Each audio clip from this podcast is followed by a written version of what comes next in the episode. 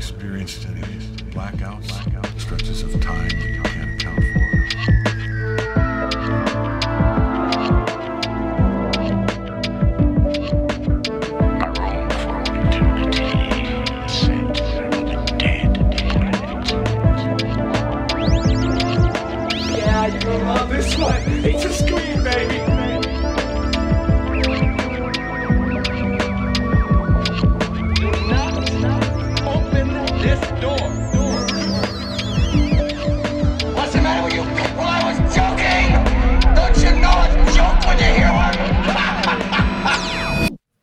Welcome back, everybody, to another episode of Captain's Log. This is your favorite captain speaking, Jose Valle Jr., joined by my co host and favorite first officer, Mason Schrader. Welcome, Mason. How are you on this fantastic podcast day?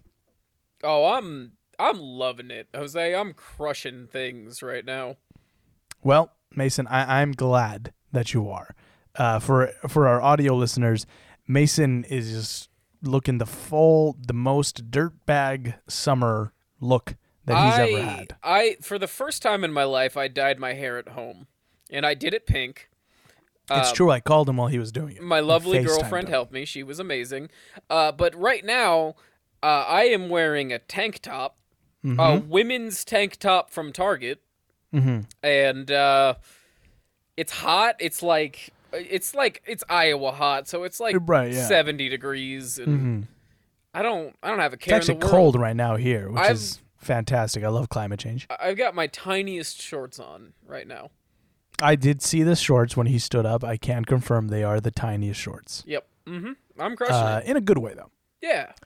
Um. Anyway, well, Mason, I hope that today, embracing the dirtbagness of all, Yeah. doesn't stop you from diving right back into the story of your pal, I believe, uh, cult leader, pedophile, white supremacist, I'm sorry. all around shitbag, Ervil LeBaron. That's your your pal. Your family has direct ties to him. Is that correct? Okay, all right. Look, I'll admit, This is I'll let I've made you, this joke. I'll let you besmirch me, but do not drag the my family name into this. They are Okay, good okay. people. They don't deserve to be.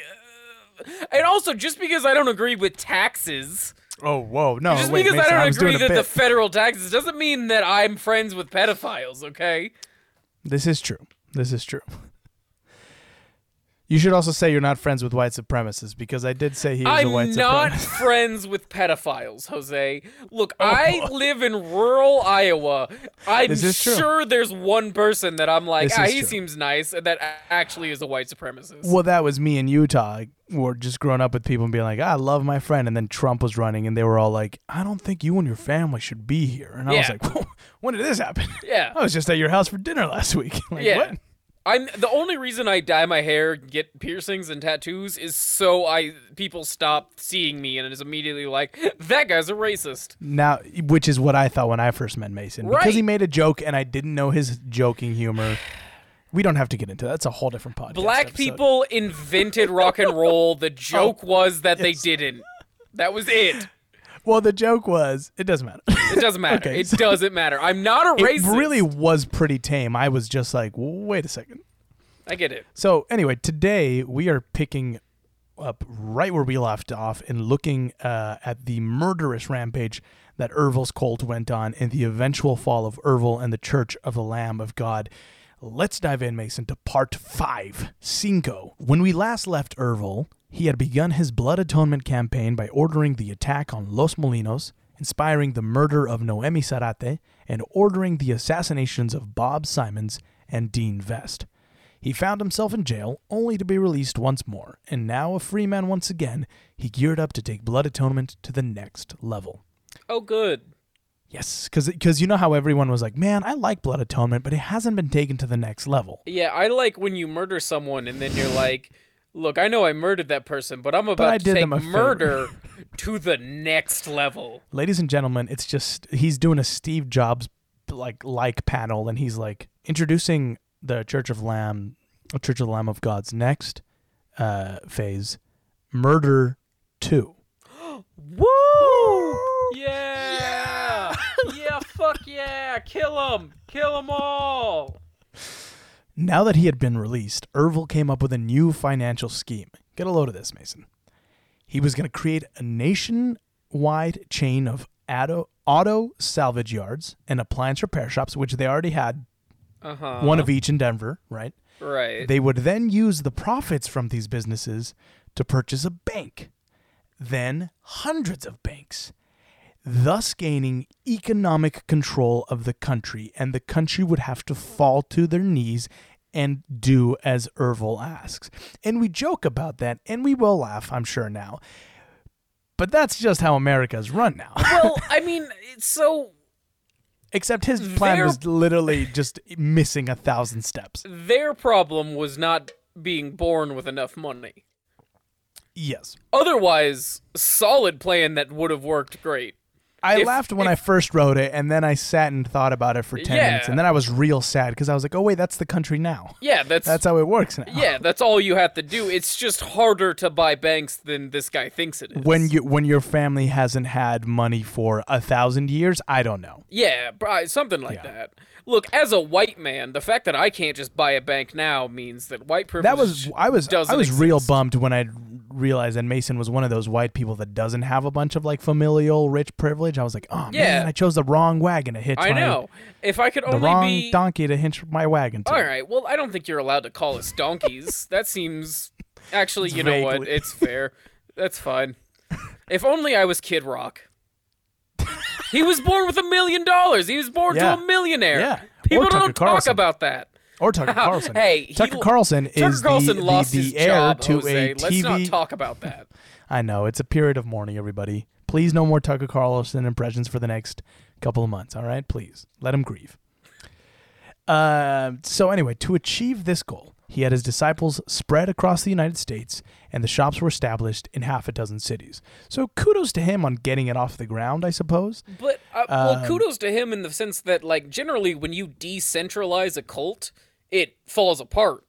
Yes. Which, and I'm sure this cult is about to fall apart based on where we're at.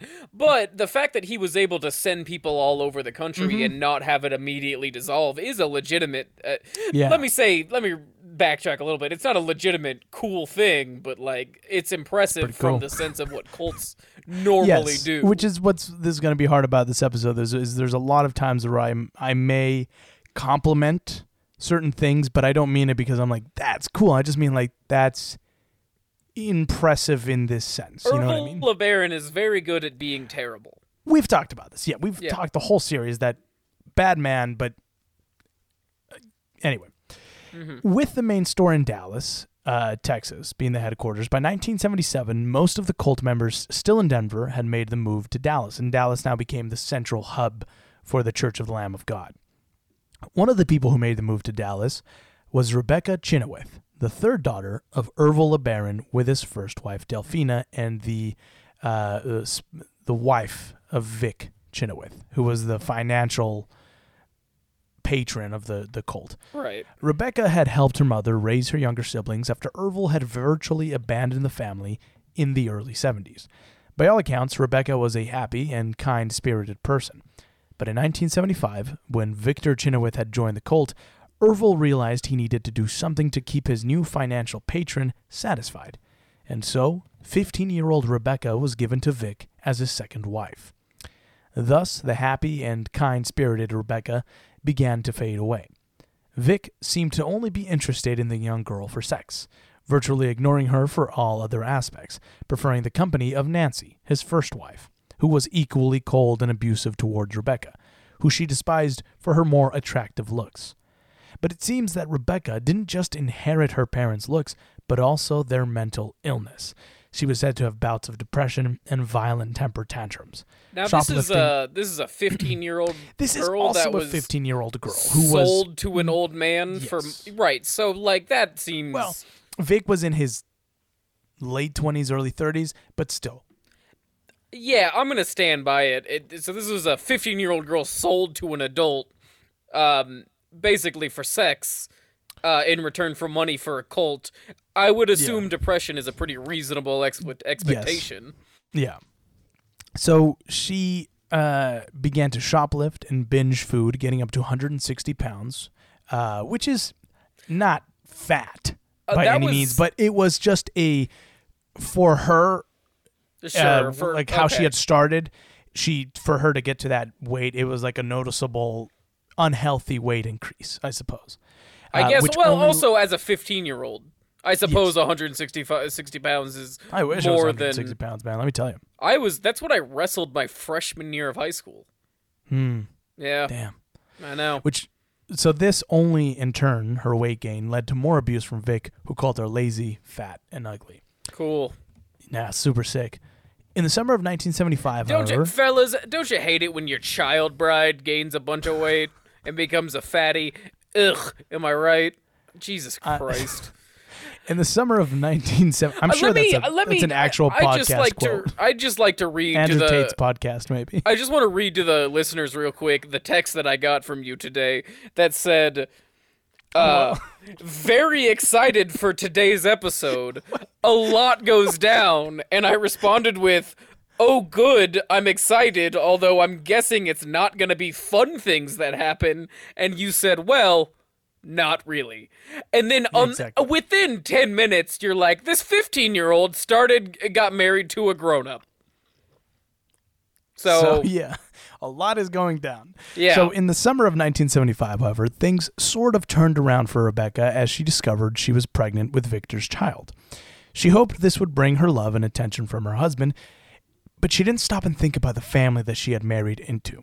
A family in which women were more than happy to take the children of their sister wives as their own, as no as um, Thelma, uh, Vic's mother, did with Noemi's children after Noemi was killed something that Rebecca's sister Alicia uh, or Alicia, uh, they're they're Hispanic, so I think it's Alicia, uh, discovered after visiting the Chynoweth home and chatting with Nancy about Rebecca's baby, only to have Nancy snap at her saying, There's no way. Or sorry, that's my baby. There's no way Becky's gonna get that baby. It's mine. I, I, I- I imagine she did that snap, like the, mm, you know? That's The ba- my baby. That's my baby. Yeah. The baby was a boy, and Rebecca named him Victor Jr. And sure enough, as Alicia had feared, the baby was wrestled from Rebecca, and Nancy raised it as her own, with Rebecca being relegated to babysitter. This only served to inflate Rebecca's mental health and her weight. She reached 200 pounds, and by early 1977, Victor and Nancy had enough and sent her to Dallas to join the rest of the cult. There, Rebecca discovered she was pregnant with Vic's second child. Afraid that this child would also be taken from her, she made a plan to be reunited with her son, escape the cult, and return to Mexico to raise her children alone. Yet, despite her pleas to Ervil, she was ignored. In her bitterness, Rebecca began to lash out and threatened to go to the authorities with the information that she knew unless she was given Victor Jr. back. This led to many in the cult keeping a close eye on her and complaining to Ervil. Perhaps Rebecca thought that her status as Ervil's daughter granted her some sort of immunity or protection, but she was sorely mistaken. See, after numerous complaints from those in Dallas and his financial patron in Denver, Ervil received another revelation from God. This one involved his 17 year old daughter. One April afternoon, Rebecca was told her dream had been answered. Ervil agreed to let her collect Victor Jr. and return to Mexico for a visit. She was told to pack her things, and when the time came, Eddie Marston and Duane uh, Chynoweth would take her to the airport. Rebecca would tell her 14 year old brother Isaac the news and confided in him that she was going to find a safe place to raise her kids and be free of their father's cult forever. But Ervil had given Eddie and Duane different instructions. They were to give Rebecca a one way ticket. While the exact date is not known, we know it occurred one morning in mid April. Duane claimed and uh, climbed into Ervil's new 77 Green LTD, with Eddie riding shotgun. At his feet, he had a coil of rope. Rebecca, ecstatic about her trip, sat in the back with her luggage. After they reached an isolated spot outside of Dallas, Duane pulled the car off the road. Both he and Eddie climbed into the back seat on either side of the pregnant girl, and Duane held her down while Eddie wrapped the rope around her throat and pulled hard. Rebecca struggled, kicking and thrashing violently. Eddie was not apparently strong enough to finish the deed and had Duane take some of the rope ends. Both men pulled hard, and she gradually stopped resisting. The 17 year old went limp as blood streamed from her mouth. The duo then threw her lifeless body in the trunk and drove back to Dallas. The most disgusting part comes next, and honestly, to me, just shows how truly vile and detached of a man Ervil LeBaron was. The next morning, Ervil pulled into the parking lot of Budget Appliances in his LTD and greeted Lloyd Sullivan. As they chatted, Lloyd noticed that the back of the car was riding lower than usual. He brought this up to Ervil, who simply said, I wonder if Rebecca's in the trunk. He then handed the keys to Lloyd, who opened the trunk a few inches, only to be met with Rebecca's lifeless corpse. I just want to say it's times like this that I wish I'd picked less cartoony voices for the characters. Yeah, in in in, in retrospect. Well, no one told me this was going to happen. This is true. Uh, this is uh, this is upsetting. This is so fucked up. I don't. Dried yeah, yeah, Yeah. Dried blood caked around her mouth. Ervil then took the keys, closed the trunk, and drove off. He drove to Thelma Chynoweth's house, where he had Eddie and Duane take his car to Oklahoma to dispose of the body. I just like imagine a friend of yours, like which, like you're. I mean, you're in this cult, and Lloyd had Bob killed or whatever. But I just mean like you're not in this cult, and your friend pulls up, and you're like, "Hey, man, your your car's a little low," and he's like, "I wonder if it's my dead daughter," and you're like, "What?" And then he's like, "Here, open the trunk," and then you're just met with that. Yeah. I can't imagine. Even Even, and again, remember, Lloyd was the same guy that was like, "Hey, I don't know if we have to kill Bob Simons." even as a person who knows that this cult has ki- uh, this cult has killed people, to see a man's own daughter in the back of his trunk seems Yeah. like that's a that's a big step. I'd say. Yeah. So, on their way to Oklahoma, the duo made several stops at convenience stores along the way to buy bags of ice for the body, and then, when they found a suitable location, they erected a blue tent with the floor removed and set to work digging a grave. They placed the body in the grave under the cover of night. The dirt was tampered down, was tamped down, and covered with fallen branches. Her body was never found. When the two men returned, Ervil was furious with them, as there were splotches of Rebecca's blood on the floor mats and Oklahoma mud on the tires. And remember, Ervil is an incredibly paranoid man, so he le- he lectured them on the importance of being thorough after the scare with Dean's blood on Vonda's shoes. He told them, That's inexcusable. It's just stupidity. We can't have any more of it. convinced that investigators would determine the mud was from Oklahoma, not Texas. So he had the wheels replaced and burned the floor mats himself.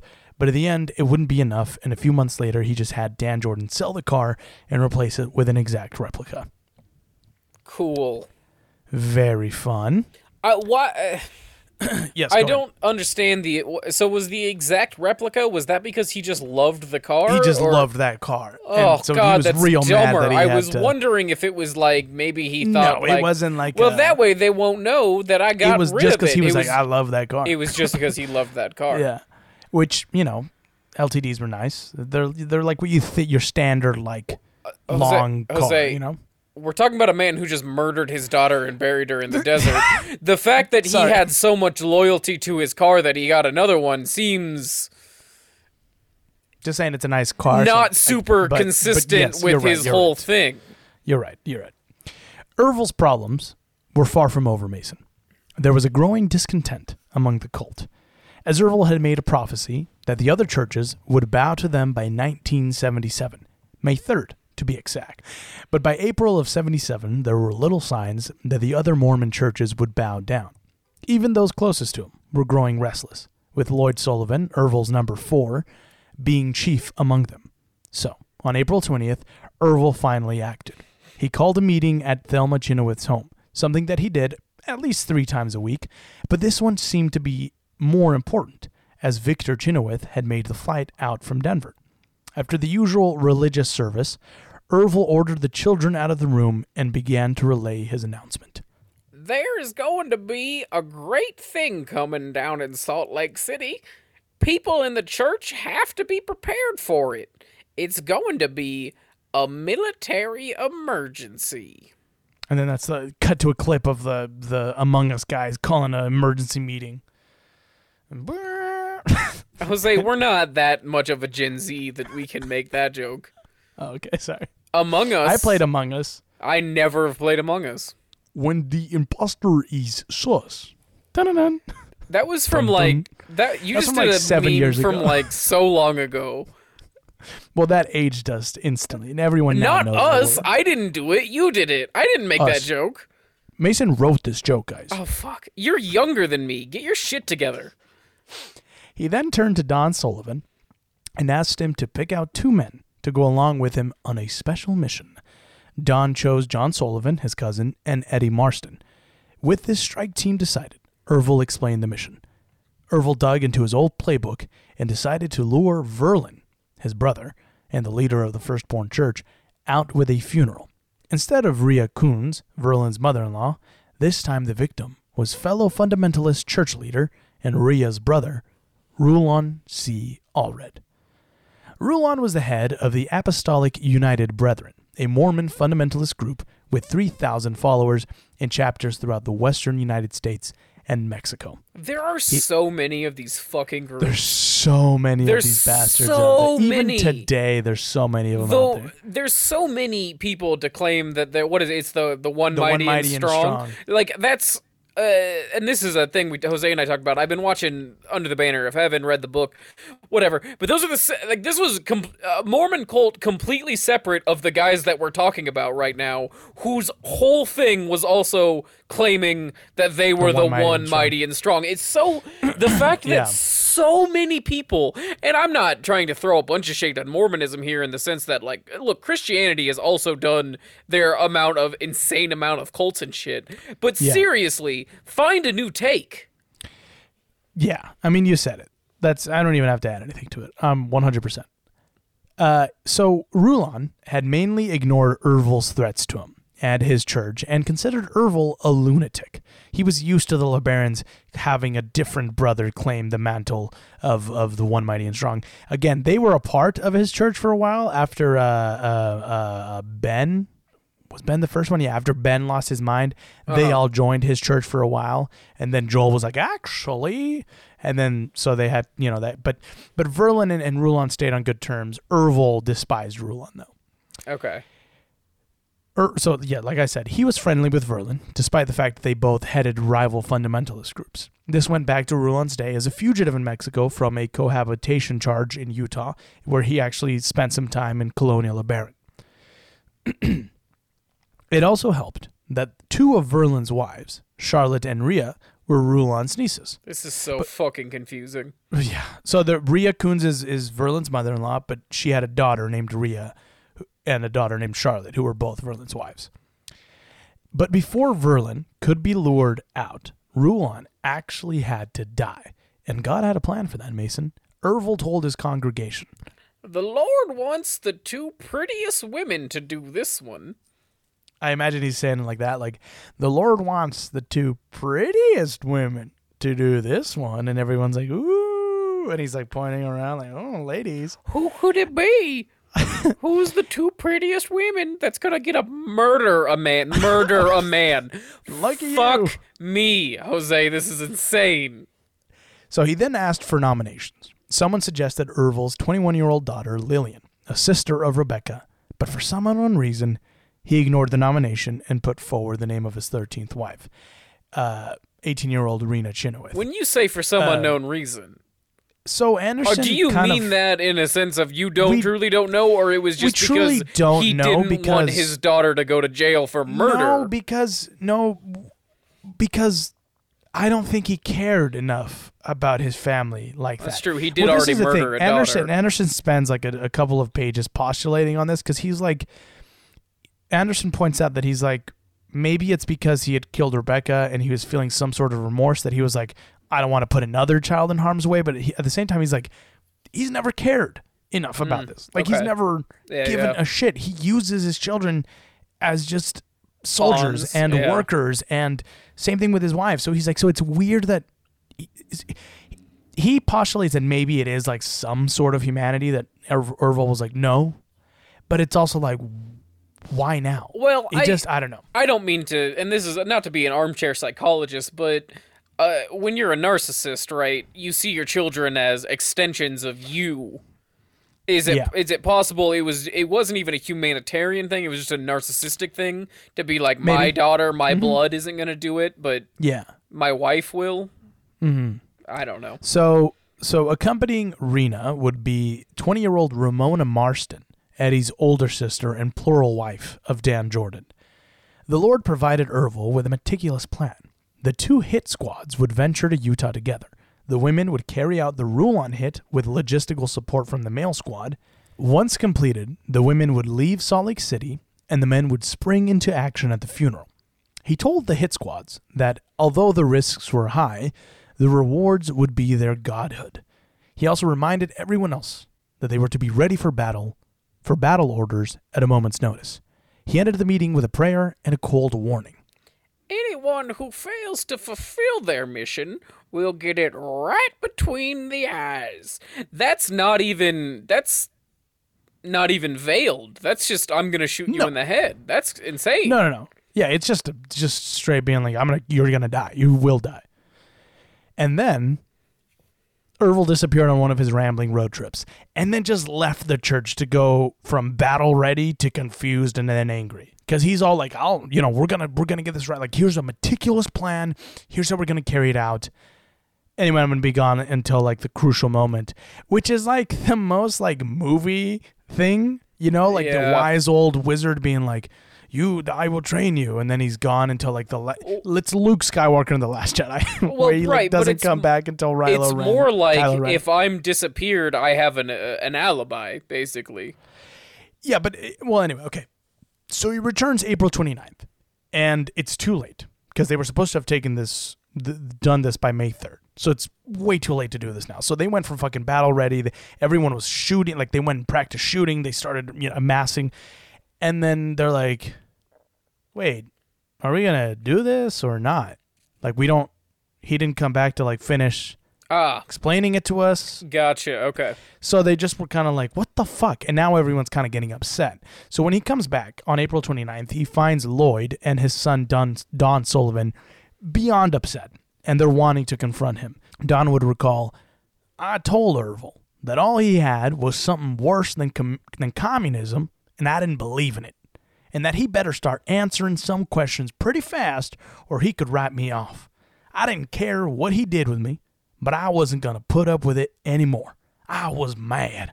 I was so mad I didn't care if he killed me. And this is crucial. Remember this, everyone, because it's the seeds. It's the, the the seeds are being planted of like, hey, maybe this guy isn't as smart as we all think he is. Yeah, I mean that's less than a seed and more of a full-grown No, fucking tree already. that yeah, he's like, tr- I guess fine, suppose, yeah." fucking kill me, you goddamn psychopath, but I don't think you're God anymore.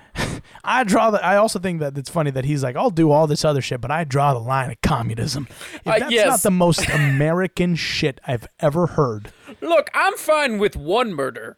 I'm fine with two murders. I'm fine with three, four, five, and six murders, but I draw the line at you just saying something and then leaving. That's fucked up. and that's worse than communism. So Ervil just li- sat there. He listened quietly and then got up from his chair and went to bed, which is the most like I respect that. dad thing to do. You know, like I, I I can remember many a times that my mom would like get like you know like argue with my dad about something. My dad would just be like, hmm, and then just get up and leave. And I was like, I don't think the conversation was over, pal. So many times of me being like, Dad, I, re- I really need your like this and this, and then my dad's like, Mm-hmm. I'm Yeah. going to bed, and I'm like, I'm going to bed.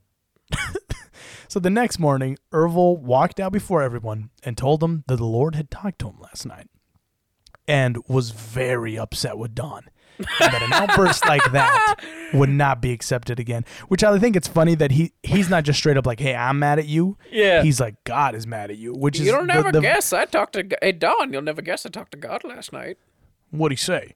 Oh, you see, he's very mad. He's not. Look, just- look, look, look, look. I'm cool with you, right? Like I, to- I totally get it. I get where you're coming from. I'd be mad Yeah. if I were you. Uh-huh. But God, the big man, Big G. Oh no, upstairs. He says that if you ever uh, run your cunt mouth off like that ever again, He said he said cunt mouth. yeah, he said that. He said if you said if you run your cunt mouth off one more time, to take a forty-five fucking caliber and put it right between your goddamn eyes.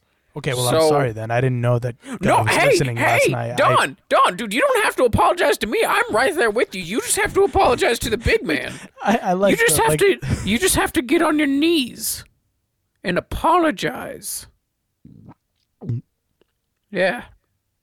I like the visual of like Merville going to bed and God's just like, "What a bitch." I know, right? What? Irvin, What- dude, like, you have the- to get control. He cannot talk. I Like he's know, like right? that. He's like that toxic friend who's like, "Oh my god, you're just gonna let him talk to you like that?" What That's do you mean? I thought he up. had some good points, and I thought No, he made. Ervil, that is fucked up, dude. He Oh. cannot talk to you like that. You don't think? You is he in charge, Ervil? Did I put him in charge? No, No, no, you didn't. that's fucked up. Do you? You Ervil. don't think he's a toxic friend, do you? Um. Well, let me think. Let me. Let me. Let me. Let me. go- Beep beep beep beep boop boop. Yes, bitch. yes. Oh, well, fuck Okay. him then. You got to get fucking control, Ervil. Yeah. Because he's gonna walk all over you. Yeah. And that's. This is just maybe call her daddy. I don't know. I don't listen to that podcast, but it, this is maybe that. I don't know what was that. Doesn't matter. I'm an old Doesn't- man, Jose. I don't know what you're talking about. Well, Um, I liked it when we made fun of Joe Rogan. Who's this? Who's this daddy person you're talking about? I don't understand.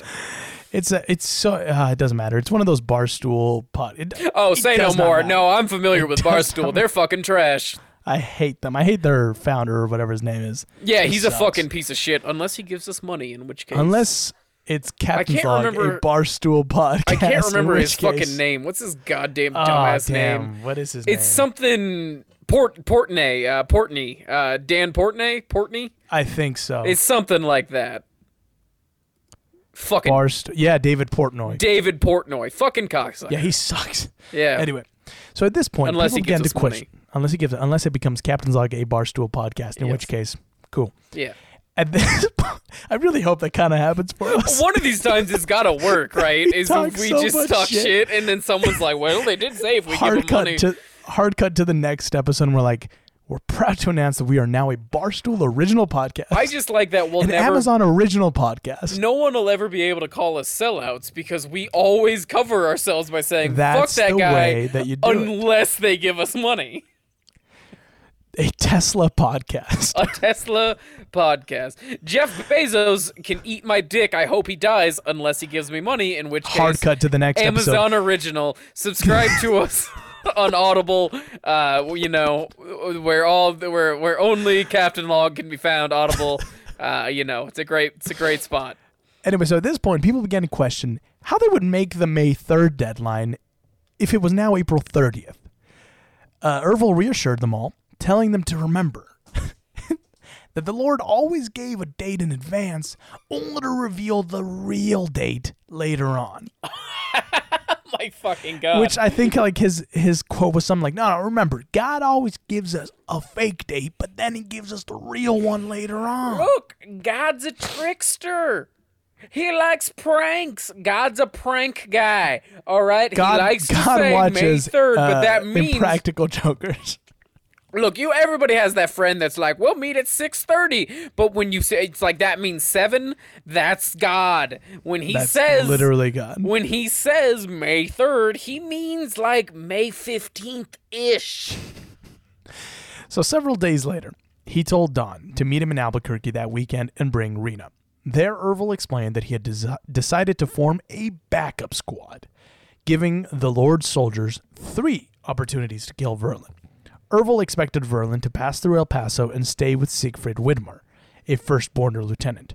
There, the new hit team would stake out Widmer's home, and if the Salt Lake City squad failed to take out Verlin once and for all, Mark and Duane Chynoweth, alongside John Sullivan, would be part of this squad, and they could take him out. So basically, they think he's going to go through this through this guy's house. They're like, on his way back, we'll get him if they don't get him over there. Taking John's place in the Utah mission would be my favorite cult member, Jack Strothman, newest member. Now, Scott Anderson does a wonderful examination of every member that is brought up, which, for time's sake, we're going to skip. If, and if anything, it just serves as another reason you guys should go and read the book. But basically, all you need to know is that Jack is he's dumb. He's a dummy. He's got big old dumb dumb brain. He's a simple man. he's just a big fucking dumbass. So, for instance, uh, the other cult members used to joke that the tattoo he had on his arm that read Jack was so that he wouldn't forget his own name. Um, That's a pretty good bit. Yeah. so that should paint a picture of who this guy is in your head. it's not went to- great when cult members are like, "You're an idiot." hey, you're not very smart. They're victims. And then he's- we should be nicer to the Yes, I suppose. Actually, wait. Not unless they're the ones who murdered people, in which case, not cool. Oh, yeah. Don't murder people. So w- when they went to him and told him he had to be part of the mission, he was like, "All right, cool," because he had like a thick Midwestern, which isn't really Midwestern drawl. It was like he had a thick Midwestern drawl, and he was, but literally, I shit you not, they were like, "You have to be a part of this murder mission." He was like, I think. I think I can. "All right, if you say so." If he was, he was a Midwest man. Yeah, Yeah, He's I think from I got this. Indiana. I think I got this one. All right, cool. Sorry, hold on. All right, cool. Yeah. Before the attack, Ervil and his son Arturo actually ventured to Evanston, Wyoming, where the squads had set up a home base and helped them prepare. They drew maps for the women and reminded them all that once Rulon's funeral was planned, they had to spring into action. Ervil told them, Just go in and do it. Anybody gets in the way, men, women, children, it doesn't make any difference. The Lord wants this guy beyond anything. If you fail in your duty, or if you turn away, the Lord will cause you to be destroyed from the face of the earth. which I think this is the most batshit moment of Ervil, to, which I know like Los Molinos, he was like, attack all of them. But that one was like, because they were firstborners. In this one, he's just saying like, anybody, anybody Yeah. gets in the way, fucking kill them. It does not matter. I want Right. Verlin dead. Yeah. Men, women, children who have nothing to do I with this holy I don't war. want Verlin them. dead. God wants Verlin dead. True. So before the sun rose on May 10th, Ervil and Arturo got up to leave. In the doorway of the room, Ervil told Don Sullivan that he would meet up with him again to give him more money before turning and heading out. But the cult members didn't know was that their prophet had no intention of sticking around. As soon as he got in the car, he and Arturo made their way south, not stopping until they were safe and sound in Mexico. Once the sun had risen, the Lamb of God set out west toward Salt Lake City on the I 80. They stopped at an abandoned shooting range in the Magna foothills and did a final test of their weapons. Eddie Marston thoughtfully picked up all the spent shells. The five, Don Sullivan, Eddie Marston, Jack Strothman, Ramona Marston, and Rena Chynoweth, headed to the suburb of Murray. They first stopped at a Deseret Industries, which is an LDS owned version of Goodwill. It's a staple of Utah, they're everywhere. Uh, we always call them DI. We just refer to them as DI because it's Deseret Industries. Uh, there, they purchased clothing, two women's wigs, and glasses without lenses. Don Cool. Sullivan, cool. I remember when everybody did that, and I was like, I have actual glasses. Yeah. And everybody was like, I'm cool now because I don't know. And I was like, I can't see. I don't like that you guys are doing this. yeah. Don Sullivan then took Rena and Ramona on a short tour of the single story brick building located at 133 East, 4800 South Street, home to Allred's, n- and I'm not entirely sure how to say it, n- naturopathic clinic, uh, which is like one of those like, naturopathic. yeah, it means Naturopathic? like Yeah. basically like all non-medicinal alternatives to, like to, to homeopathic kind of. yeah, he Yeah, was yeah. like he did chiropractor, chiropractor shit and other stuff. So he pointed out an alley that ran alongside the building. Around noon, the group went to Skaggs Drugstore on State Street for lunch. While at lunch, Rena noticed an oversight. The tags on the station wagon she had borrowed from her father were expired.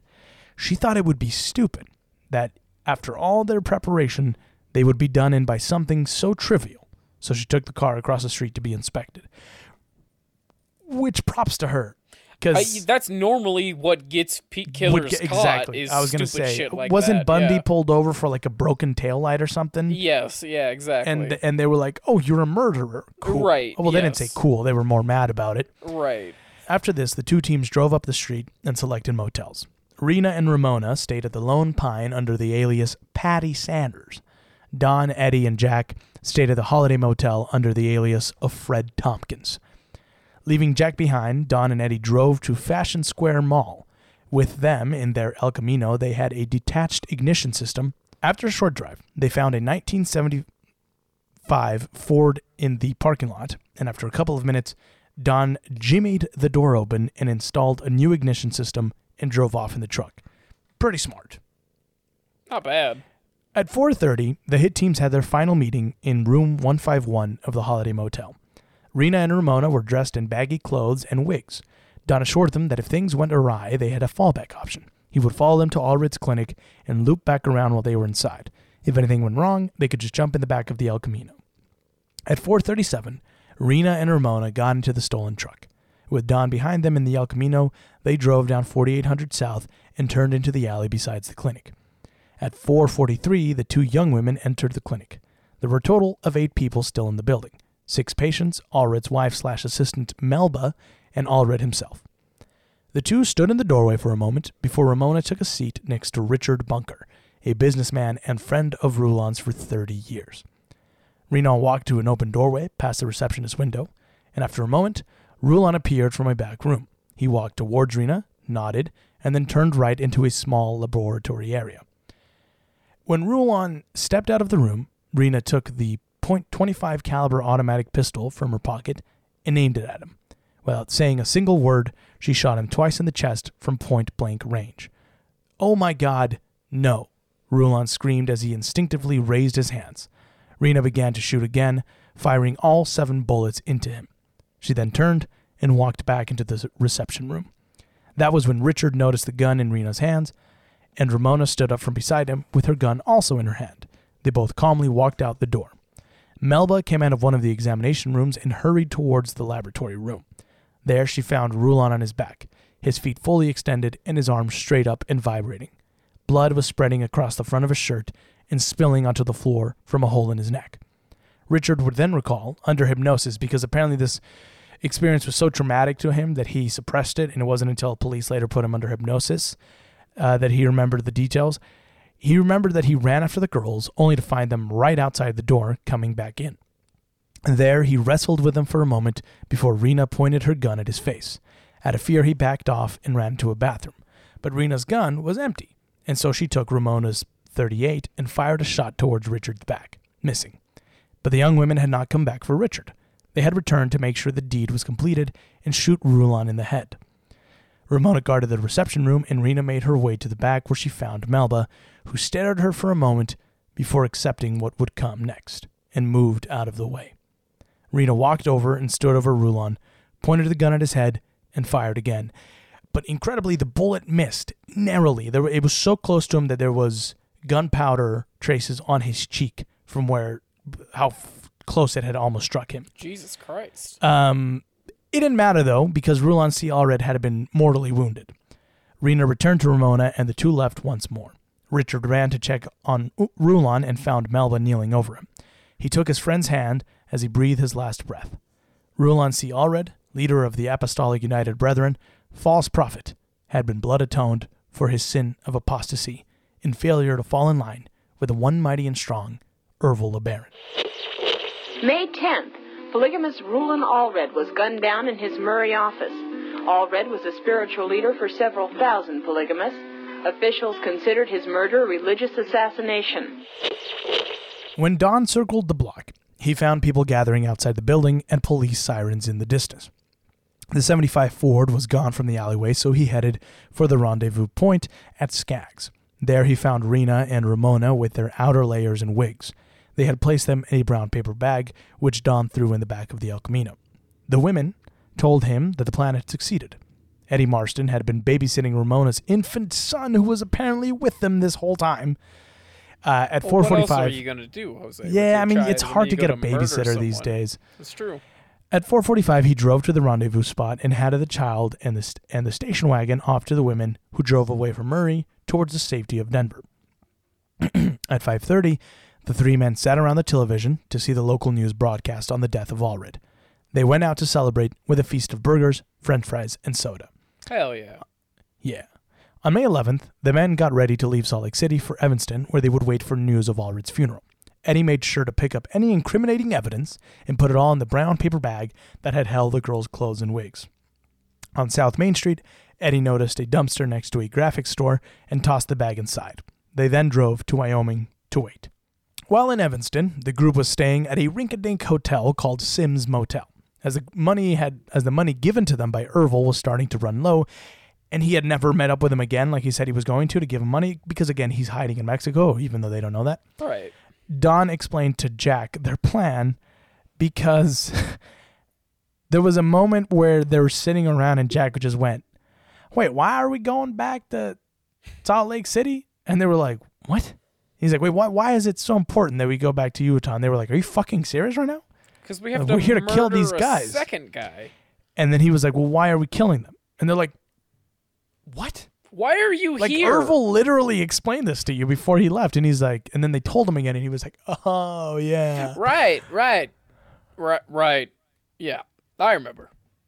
So no, no, no, no, no, no, no, no, no. You're right, right, right. We're gonna murder him because he's not. I don't. I don't think Jack don't- is stupid. I think he's just like a normal dude who got caught up in this and is just trying to. You know what I mean? He's just like. Yeah.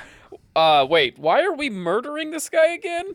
Oh Mm-hmm. no! Oh, oh, oh! Right. Yeah, yeah, yeah. Right, right, because right. he's because he's against our guy, and our guy is the right guy? Am I saying this right? our guy's like the guy, right? And their guy's not the guy. So we have to kill the guy that's not the guy so that our guy can be the guy.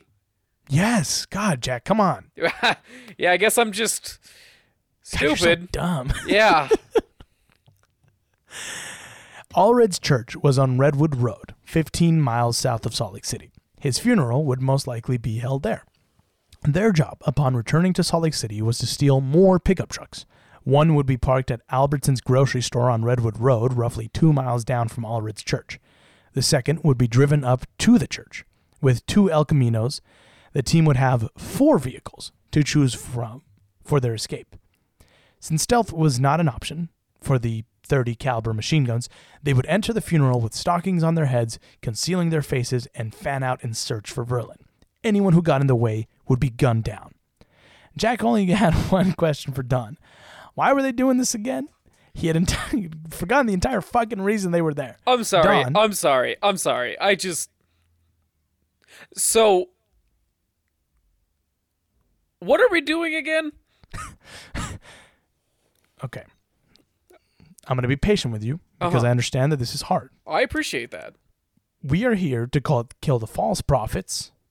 Uh, we already killed one, Rulon. Right. Now we're gonna kill Verlin because he's a false prophet, and he stole Ervil's job at the old church. So we got to kill him for that okay. because he's the devil. And he's and Verlin's he's he's He's gonna be maybe gonna be at the funeral, possibly. the funeral of the guy that the funeral of the guy that we killed. Yes, Right. yes. Okay. All right, cool. Now put this fucking stocking on your head and just fucking. All right. So he, re- so Don patiently reminded Jack of their godly mission, to which I'm sure Jack responded with, "Oh, cool," because he kind of reminds me of Pete Davidson's Chad character from SNL. I don't know if you ever saw yeah. those. So, so this is this is his quote. If you um if you want to read it in your Jack voice, this, This is a quote from Jack. They was just teaching the wrong thing. The wrong polygamous group of laws or something like that. I said, "Well, I see." And I agreed with them. So on May 14th, which again is I just, the most love like this guy so yeah, I much. guess. Oh like, yeah, oh. for sure, dude. Oh yeah, I'm a little yeah, lost, yeah, but fair enough. No, no, no, no, no, no, no, no, no, no, no, no, no, no. Yeah, yeah, yeah, yeah, yeah, yeah, yeah. Yeah, no. Yeah, yeah, yeah, yeah, yeah. No, I got you. Yeah. No, yeah, yeah, yeah, no. I got you. So- yeah. So on May 14th, the group went into action. They drove towards Salt Lake City with guns under a blanket alongside two ignition systems for 75 Ford, 74 Fords this time. When they arrived in Utah, they learned from the papers that due to the large number of people wanting to attend the funeral, it had been moved to the auditorium of Bingham High School in the town of Riverton. But this, shout out to my Riverton folks, they know who they are. But they but this did not affect their plans. Uh, Redwood Road ran through Riverton and could still be used for their plan. They once again stayed at the Holiday Motel under the same name of Fred Tompkins, and Jack once again stayed behind while Don and Eddie set out for the Ford pickup trucks. One was stolen from Jack's beauty salon and driven to Albertson's grocery store on Redwood Road. Another disappeared from the Cottonwood Mall, and 90 minutes later, Wait. it was Wait, wait. I have a beauty salon? no Jack. It's a different Jack. Damn it! It's a very common name. I'm Jack. This other. Oh God. Yes, you are, buddy. Yeah. Yes, you are. Did Yeah. you steal my truck? No, we stole someone's truck at, at your beauty salon. Don't worry about it though. Oh. Hey, look at these keys. I like the way they jingle. So, so 90 minutes later, the one stolen from Cottonwood Mall was transporting Don and Eddie, with Jack in one of the El Caminos following behind. I do kind of like that they're doing crime with El Caminos. I love an El Camino. I'm a big El Camino guy. I would pick if I were doing crime, I'd pick something a little more inconspicuous. At that time, it wasn't in, it wasn't as inconspicuous as conspicuous as it is now Yeah, but like because it's the 70s. A lot of people were driving El sure, Caminos. but like there's only one half truck, half car. yeah, that's why I love El Caminos. Okay, sure, yeah. So, just before 2 p.m., the group pulled into an empty parking lot of a Mormon church and moved the guns. Zuko, get out of here, man. And moved the guns into the Ford, uh, with Jack joining the other two inside the truck. They told me I should ride with you because I'm I'm more integral to the plan and so so is you guys. it's fine, I guess. Get in. Okay, shotgun. It's a mean- truck. It's all shotgun. Yeah, but I meant the gun. They're machine guns. There's no shotguns, Jack. Oh. So Rulon's funeral was just beginning as the group pulled up. In attendance were some 2,600 people. People from every walk of Utah society were there. Fellow polygamists, LDS officials, patients of his clinic, and many Gentile and Mormon friends the doctor had made over the years, such as Verlin M. LeBaron. With Verlin were two were his two chief counselors, Siegfried Widmer and Osman Jones. All three of them were on Ervil's atonement list. But not just mourners had come to the auditorium that day, Mason. So too had that pesky little press, who gathered outside, filming and attempting to get interviews for what was looking to be one of one of, if not the biggest story of the year in Utah. The police had also shown up, not to pay their respects, but because they suspected Allred's killers might show up to the funeral to perhaps claim more victims. Yay, police! They were they did a good thing this time. Yeah, that was a yeah, good good work there. Over 50 officers, both in uniform and plain clothes, were dispatched to the event. As Don approached the scene, uh, the mission to get Verlin suddenly seemed impossible. He turned to his companions and told them, There's no way. There's too many people. We don't have a chance. Eddie and Jack remained silent. Don asked the others what they thought, and they just said, We'll follow your lead.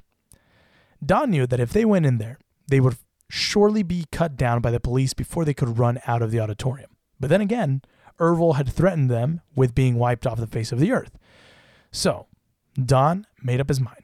They weren't going to do shit, and they were going to leave it to the El Paso group to take him out. They returned to El to the El Camino, ditched the truck, returned to the Holiday Motel for their things, and left Utah. But remember, there was still a second squad who were watching Widmer's house in El Paso. After the funeral, they were vigilant and they stayed on the house for days, but there was absolutely no sign of Verlin, so they too threw in the towel and returned to Dallas. Five years of hunting the snake, as they called him, and they had come so close, within 100 yards, only to fail. It does. It more goes on Ervil to think that the best way to murder a man would be to murder a different man and It's then just- murder that man. I think Ervil saw a movie and then was like, we should do that. like uh, killing someone at a funeral, sure, but not when you gunned him down When- in exactly. public in When- when- broad daylight. Killing someone at a funeral for a person who died of natural causes, sure. cool. Killing someone that was is That at an attendance at a funeral for a guy that you gunned down in a very public way, yeah. Yes. Yeah. Of course it's gonna draw attention. Right. All those Why involved are in- there so many police and news at this funeral Just for a we man killed that one we guy. murdered in broad daylight? Wild. All those involved in the Verlin conspiracy remained on the move for the next couple of months, slowing down anyone investigating Rulon's death, just as Ervil had hoped. But there was something happening that Ervil had not thought of about when he fled from Mexico. By fleeing, he had left his lamb to fend for themselves. As they became fugitives, some of the lamb began to loosen their connections to the church and loosened their fears of Ervil's threats, Right, becoming so- disenchanted in his leadership. When you break up the cult and just decentralize it, Well, it was working for him before. He had broken up the cult. He Right. decentralized it, but he was in the same country and he would travel back and forth. but right? now they're face to face. but now they're Ervil's- directly being hunted though. Ervil's biggest strength was his face to face intimidation. Right. Okay, he could show up. You're in New Mexico. You're like, oh, he's in Dallas, and then he shows up the next day in New Mexico, and you're like, holy shit. Okay. but gotcha. now he's just fucking gone because he's hiding because he knows that there's gonna be uh, the blowback from this, and that was the weakness there. Because now that he's not around to intimidate him, everybody's all of a sudden like, wait a fucking second. Hey, do you think Why that are we scared of this guy? We shouldn't have to be running from the police because of this asshole. Oh fuck. Why are we here again? I don't even. I- I don't even want to have more than one wife, if I'm honest with you. When Don Sullivan returned from Salt Lake City, he found the Dallas chapter in disarray. Ervil cowered in Mexico. Dan Jordan and Victor Chynoweth sat comfortably in Denver. And to Don, it seemed that in this moment, when the heat was on them, the leaders of the church had abandoned their flock. Dan, or sorry, Don, felt bitterly betrayed.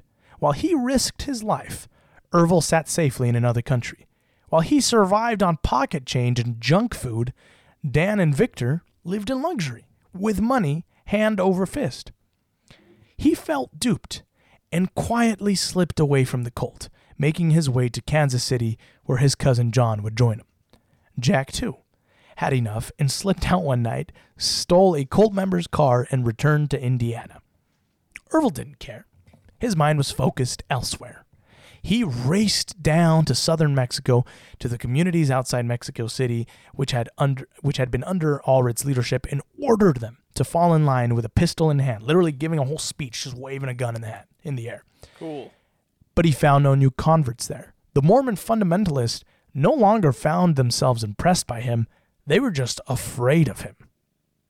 And again, for a cult, it's not just fear that you need to have people stick around. You also need some sort of like people have to sort of they have to be afraid of you but also be inspired by you. You know what I mean? Because Right. cults always fall apart when it becomes pure fear. No one can rule on pure fear. Right. They have to believe. Yes. They have to believe in something to be afraid of. They can't just be Exactly. afraid.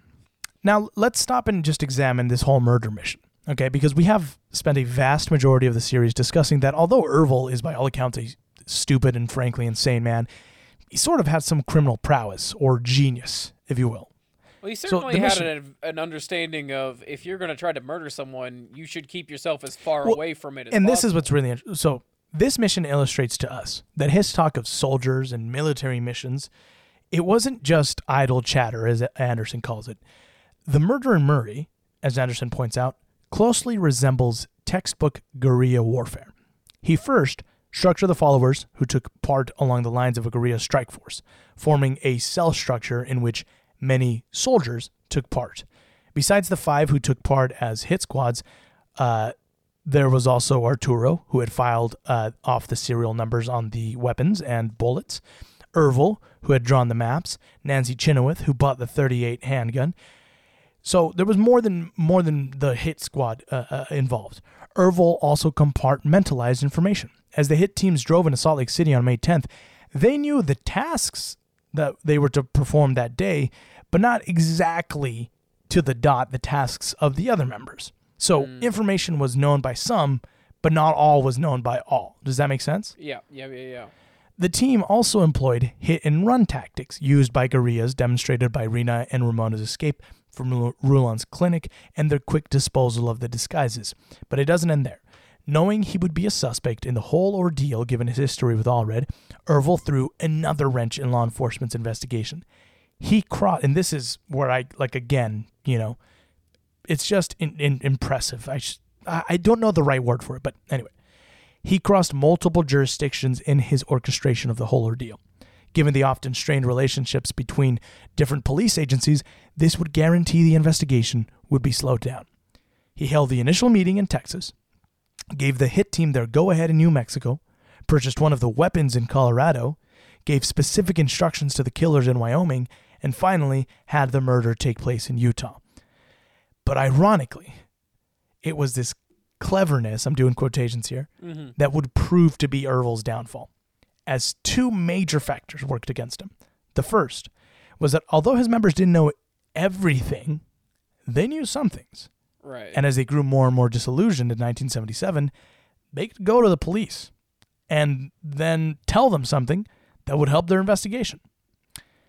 And secondly, perhaps the most important part, he had left a blood trail in the United States, where law enforcement is not nearly as lax as Mexico and where he couldn't just buy judges, which only corporations can do that here. right.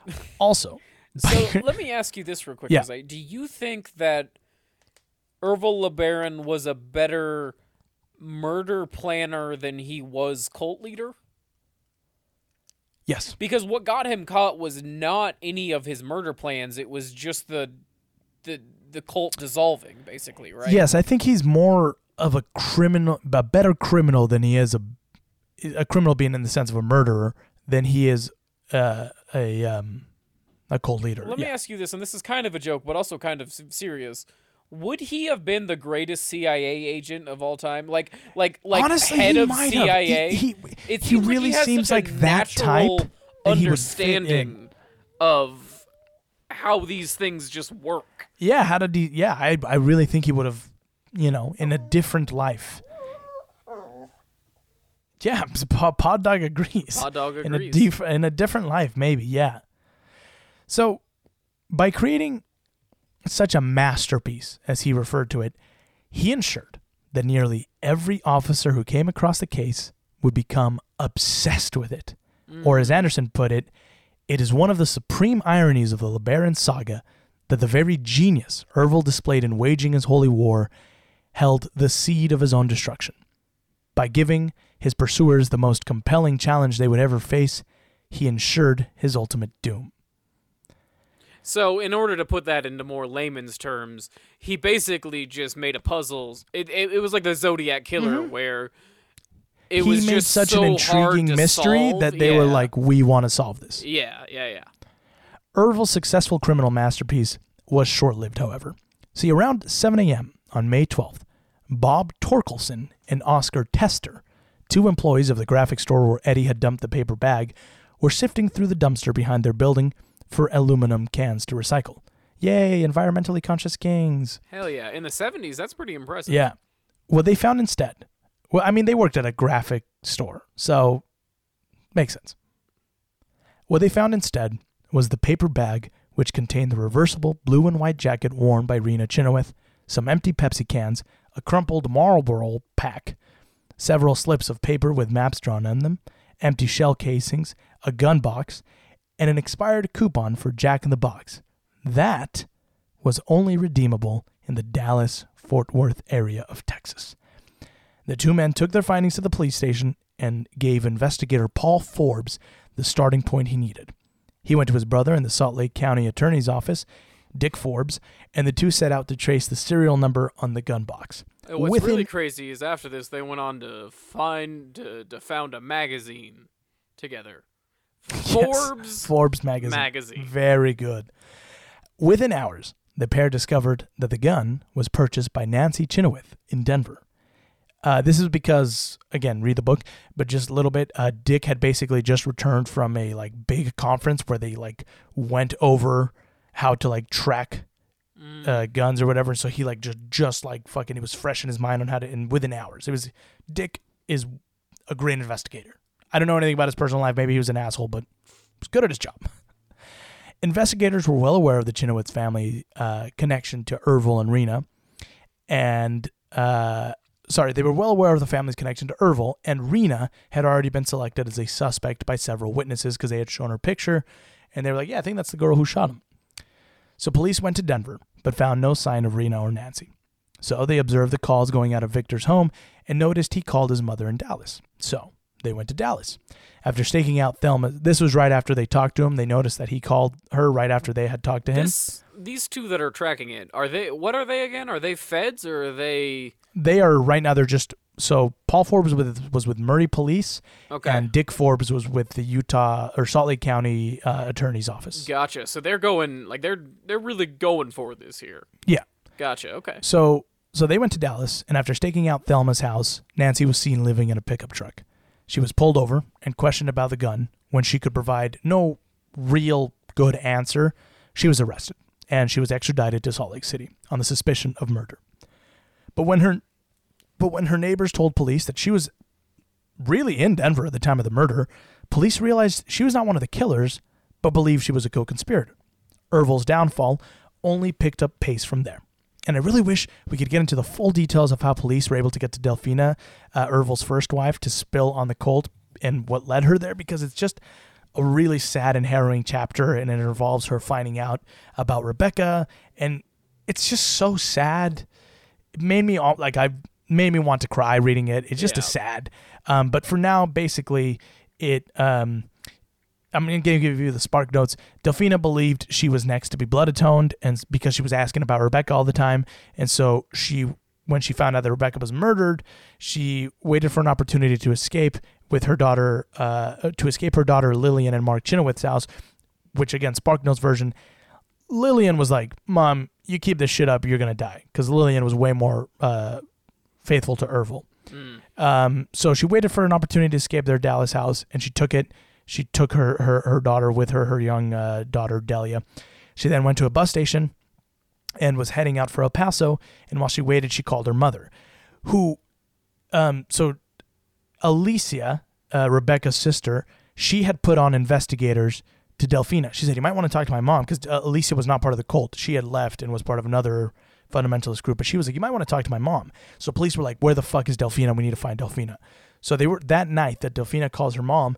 Police are already at her, literally at her mom's house, in, like in like uh, interviewing her. Oh, wow. And then her mom's like, "Hello," and she's like, "Holy shit, it's my daughter!" And they're like, "Oh fuck, like let us talk to her." And she tells police uh, everything that just happened, and they're Mm-hmm. like, "Like go to El Paso, we're gonna pick you up." So she gets on the bus. The minute she gets to El Paso, there's a Secret Service agent waiting for her, and they bring her to Utah. I will say, and I don't. I mean, obviously, we're getting the the highlights of this, but it does Yeah. seem like police are doing a very good job right now. They're doing a great job. This is one of those cases where I'm like, man, great job, police. Uh, she told investigators everything.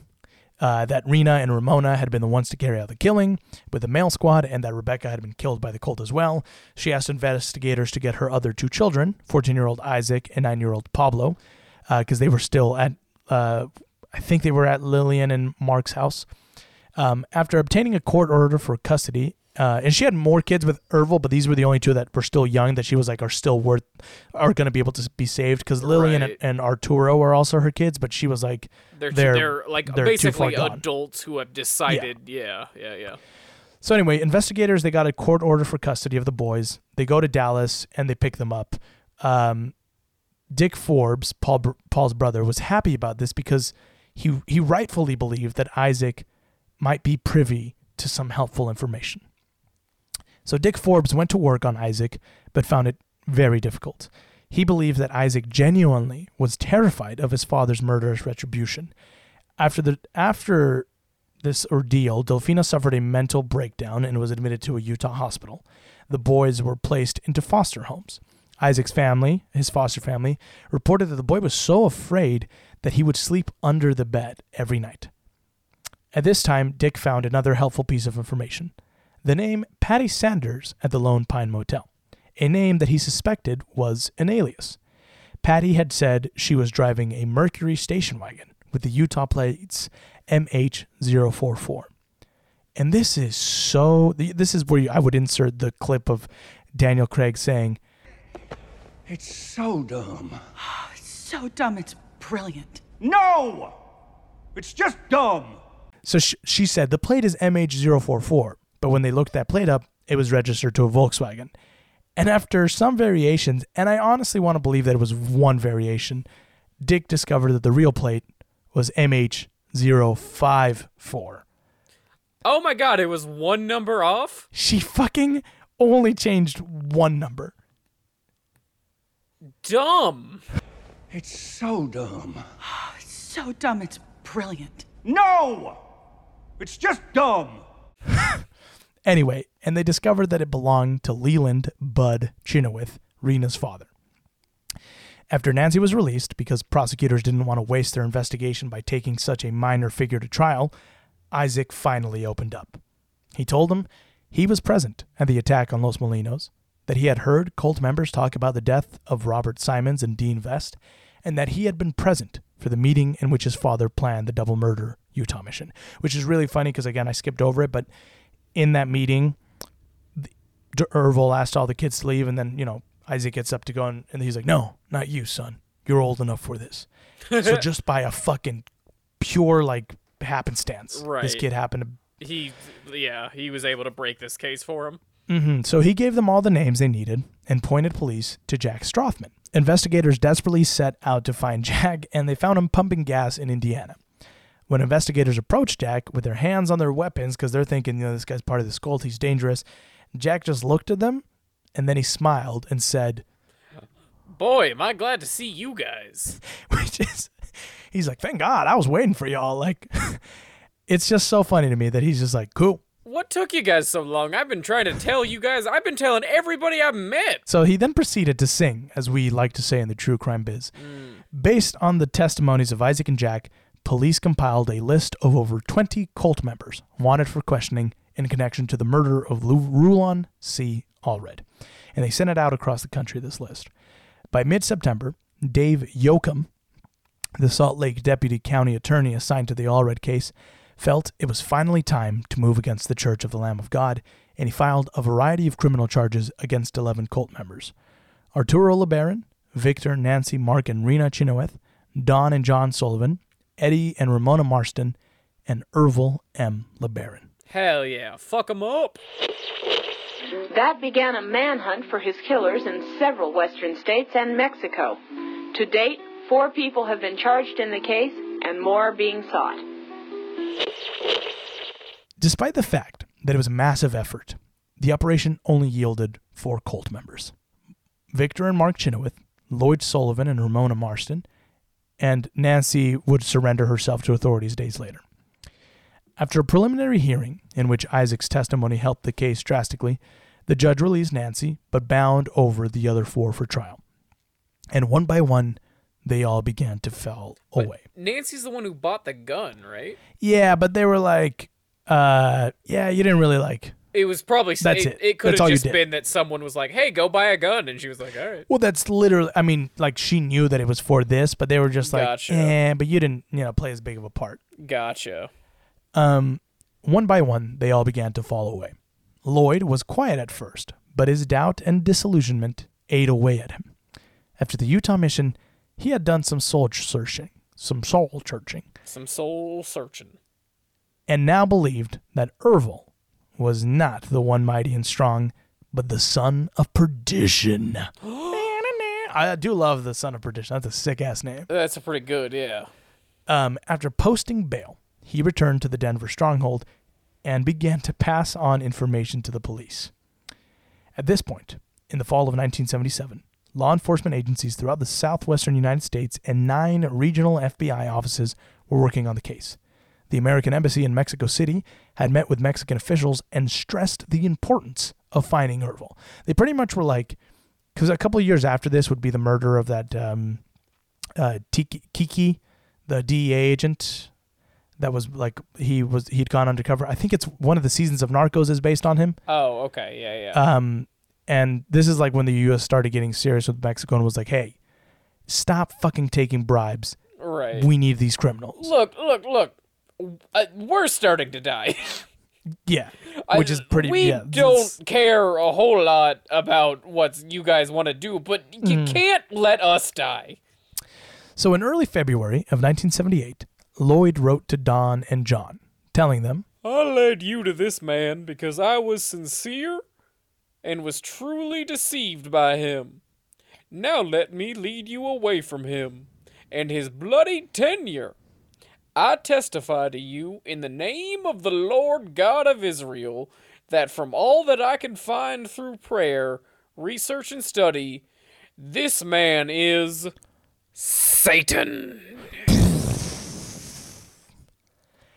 Kind of sick. Also, I don't know if you guys have noticed, but Ervil sounds a lot like evil. Which I'm starting to think could be because he's saying My favorite joke of this entire series is just people being like, "Wait a second, Ervil's only one letter off from evil." You thi- uh, they're just like there's like the letters are there, and it's just them slowly putting like one finger over R and just being like, oh, oh my god! oh, oh, oh no! He also met with Verlan, which was a big deal, in a Denver lobby and told him everything he knew. He apologized for everything that had happened, and Verlan would go on to say that he was like, I get the sense that this man like finally woke up and mm. felt that he needed to apologize to heaven, and I was the closest thing that he could get to. So he just went to me and was like, "Hey, man," because the next day, That's a little full of yourself, Ervil. I think he was apologizing to you because remember- you were the target of the murder. you also have to remember Verlan you're the also believed he was the one mighty and strong. Right, not because he's not apologizing to you because you're the closest thing to Jesus he can I find. think he was just like, "Hey, He's man, we almost killed you, I'm man, sorry." we almost killed you, and I'm sorry. And he's like, "My son, my child, don't worry about it. God And forgives like, all." And he's like, "No, I'm uh, not saying you're God. I'm, okay. You know what? I don't care. Fine. I'm sick of you fucking LeBarons. I hate you guys so much." there's so many of them around too. Uh, um, uh, Bones guy was telling me that uh, his coworker dated a little baron, and Wow. she was like a direct descendant of of Ervil's like family of that group of LeBarons. Right, yeah, There's so many in Utah. I've met many Le- like LeBarons, not like known them, but like known of them. It's just insane. That's crazy. Uh, but again, also they each had like fucking 15 wives and like Right. 700 kids or whatever. Yeah. So the next day, uh, Lloyd did the same with police. He told them everything. Don and John were picked up, and although he was reluctant at first, Don sang too. It took a little over an hour for Dick Forbes to break the military commander of the One Mighty and Strong. He goes to Don, and, and Don had good reasons for not wanting to open up. His whole thing was like, dude, they took my wife, they took my kid. Like, I, I'm afraid. And, and, and Dick was very um, inspiring and was like, dude, if you let them win, then, you know, like if you if you let them, then they'll just like if you let them take this from you as well, then they'll have won. But if you have hope, Right. then you know, Yeah, yeah. um, Lloyd would also provide our old pal T. Wayne Fowler, the investigator from uh, National City who was investigating Vonda for the murder of Dean Vest. He would provide him with the necessary information he needed to drop murder charges against Vonda White and Ervil LeBaron for the murder of Dean Vest. He also led authorities to the murder site of Robert Simons, where an excavation crew found his body and his status was changed from missing person to homicide victim. So Lloyd is becoming the center of this investigation. A Right. very important person. Yeah. Murder charges were levied against Eddie Marston, Mark Chynoweth, and Ervil LeBaron for that murder. The same day, police raided a safe house in Denver and arrested Vonda White. She was taken to National City to be put on trial. While taking the stand in San Diego, Lloyd testified about the murders of Noemi Zarate and Rebecca LeBaron because the judge believed Lloyd would certainly be killed by the Lamb of God, and this may be their only chance to hear his testimony on those killings.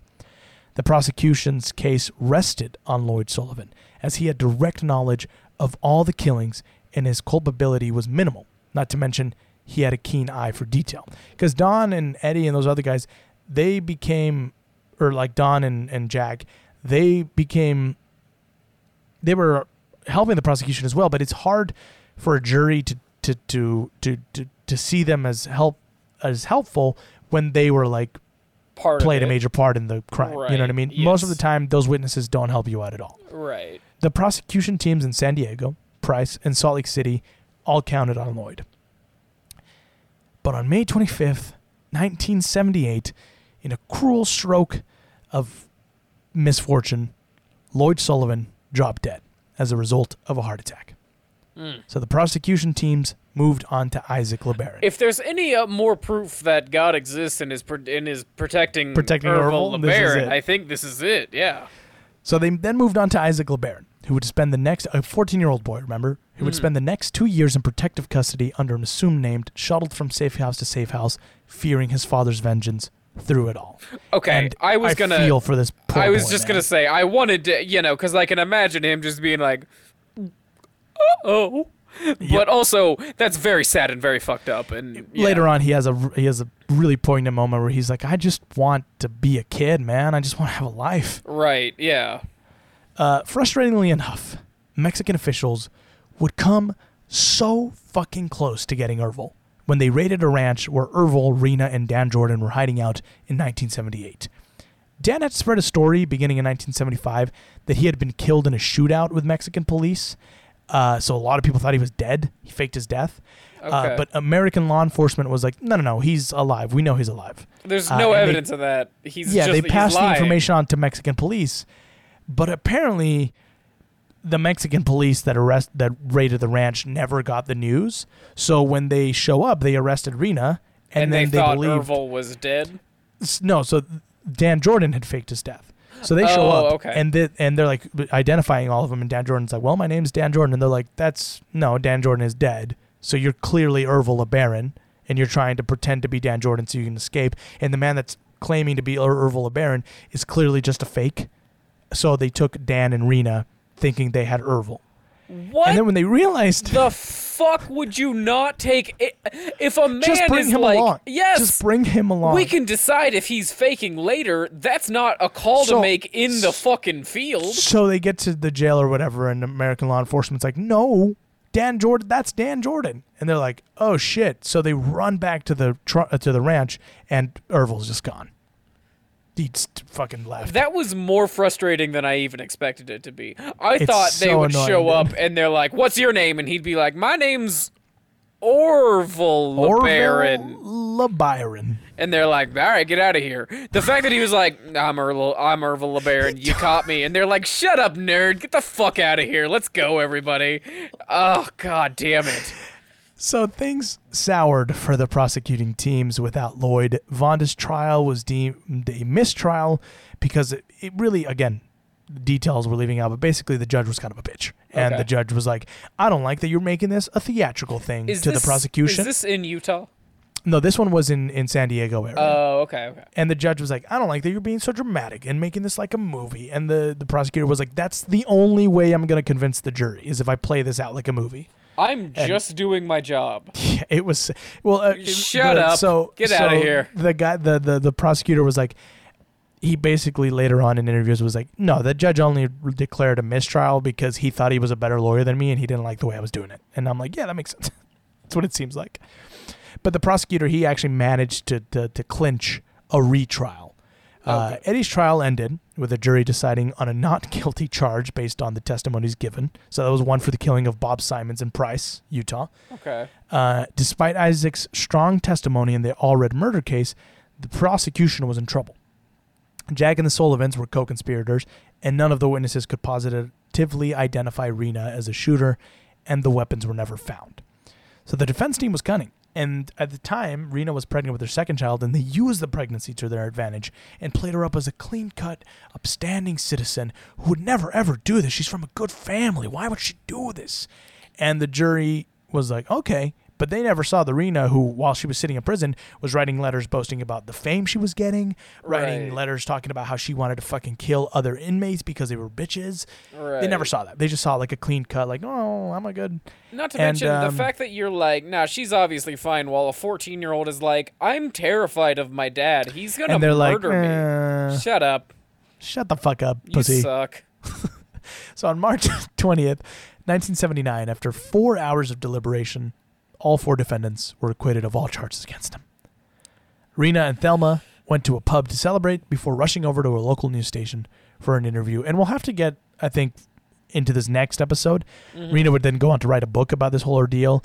And it's one of those, if it's like the, the, the what were the Ken and Barbie killers' names? Uh, Oh, fuck. fucking Um, but anyway it's kind of like how barbie of the 2 Mm-hmm. she like was like, I was just a little old victim, and it's like, no, but you this. actually fucking did shit though. Right, And that's how I feel about Rena, like- where she wrote this book where she was like, I was brought in. I'm like, I know you are a victim in some sense, but I'm also like, you also did it though Right. Yeah. and celebrated it. And so I don't know. But it was not all bad news.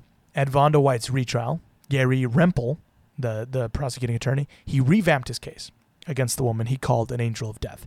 And as he gave his closing argu- arguments, he wheeled around and pointed a finger at Vonda and said, Under her serene and mild countenance is the heart of an assassin.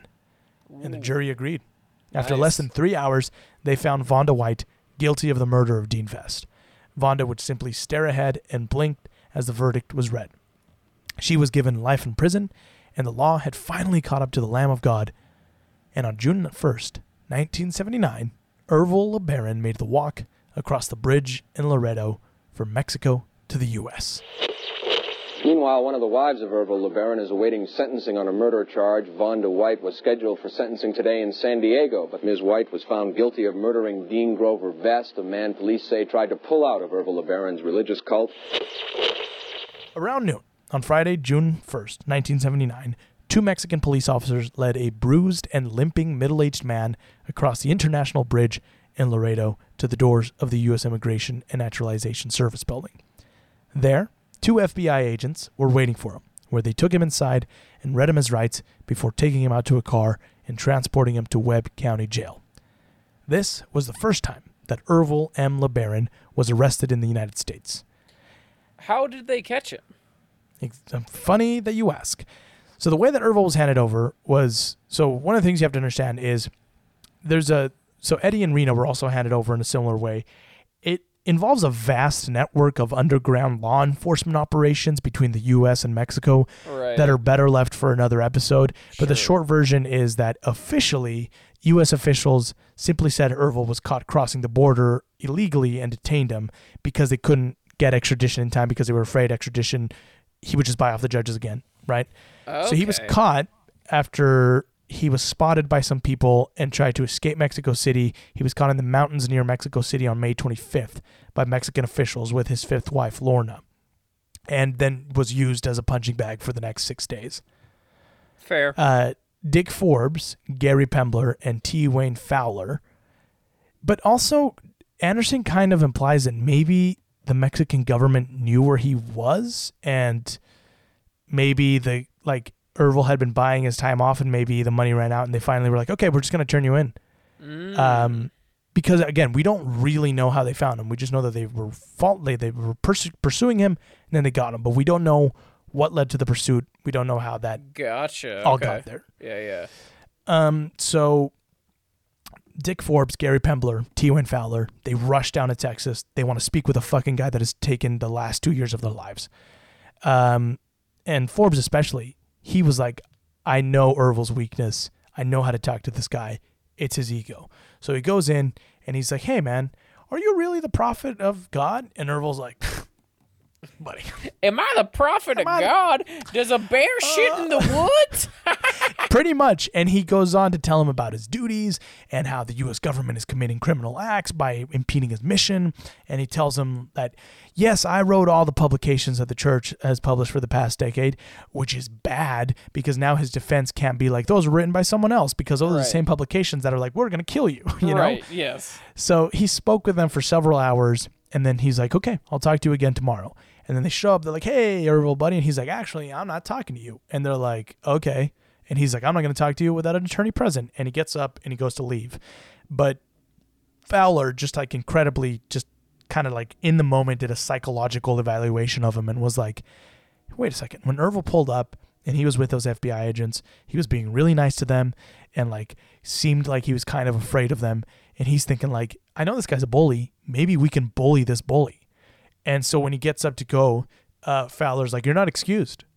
And Ervil like stops and he's like, "Huh?" And he's like, "Look, man, you can sit here and shut up, not say anything, but you're not free to leave. Like we excuse you, so you're gonna sit and listen to us, uh, and that's just how it's gonna be."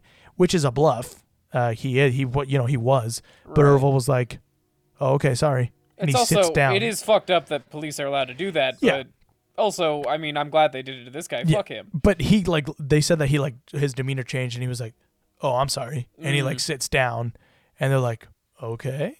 So then he's they they spend the next hour and a half explaining the case they have built against him, and Ervil's like, "I'm not talking without a lawyer," and then they're like, "Cool." They get their shit, they go to leave, and they're like, "All right, well then this is settled then," and he's like, "Wait, wait, wait, wait, wait," and then he tells him this. I listened very carefully to what you said. I think it's only fair that now that I've listened to you, you listen to me. I don't want to talk about certain things, but I do want to tell you some things that may help you understand. Which listeners, if you're ever in this situation, just shut up. Just don't talk. Look, do I not do not be like, hey, listen, no wait, you need to learn, you need to understand this. Which Yeah. again, if you committed any crime, I don't want to know. I don't want to know. Yeah. But I'm just saying, as a general rule of, It doesn't. If Law. you're innocent, Don't don't, talk to cops. and, I- and I guess don't- what? Guess what? This because this this is important because you will you will tell the cops. You will say, actually, I don't want to talk until I get an attorney. And you know what the cops are going to say to you? Only guilty people get an attorney. That's not true. They're trying to get you to say sh- incriminating shit. Yep. innocent people get attorneys all the time. Yes. Do not talk to them until your attorney is present. Do not talk. Don't talk to cops. Don't, talk, to cops. Don't, talk talk, to to them. Please, everybody listening, go learn your rights. Please, it is important. It's hard. I get it. I don't know them extently. Uh, just keep in mind, all you need to remember is don't talk to cops. Don't talk to them. When there's an attorney, when you have an attorney present, that's fine. But Yes. until you have an attorney, don't talk to cops. Don't do it.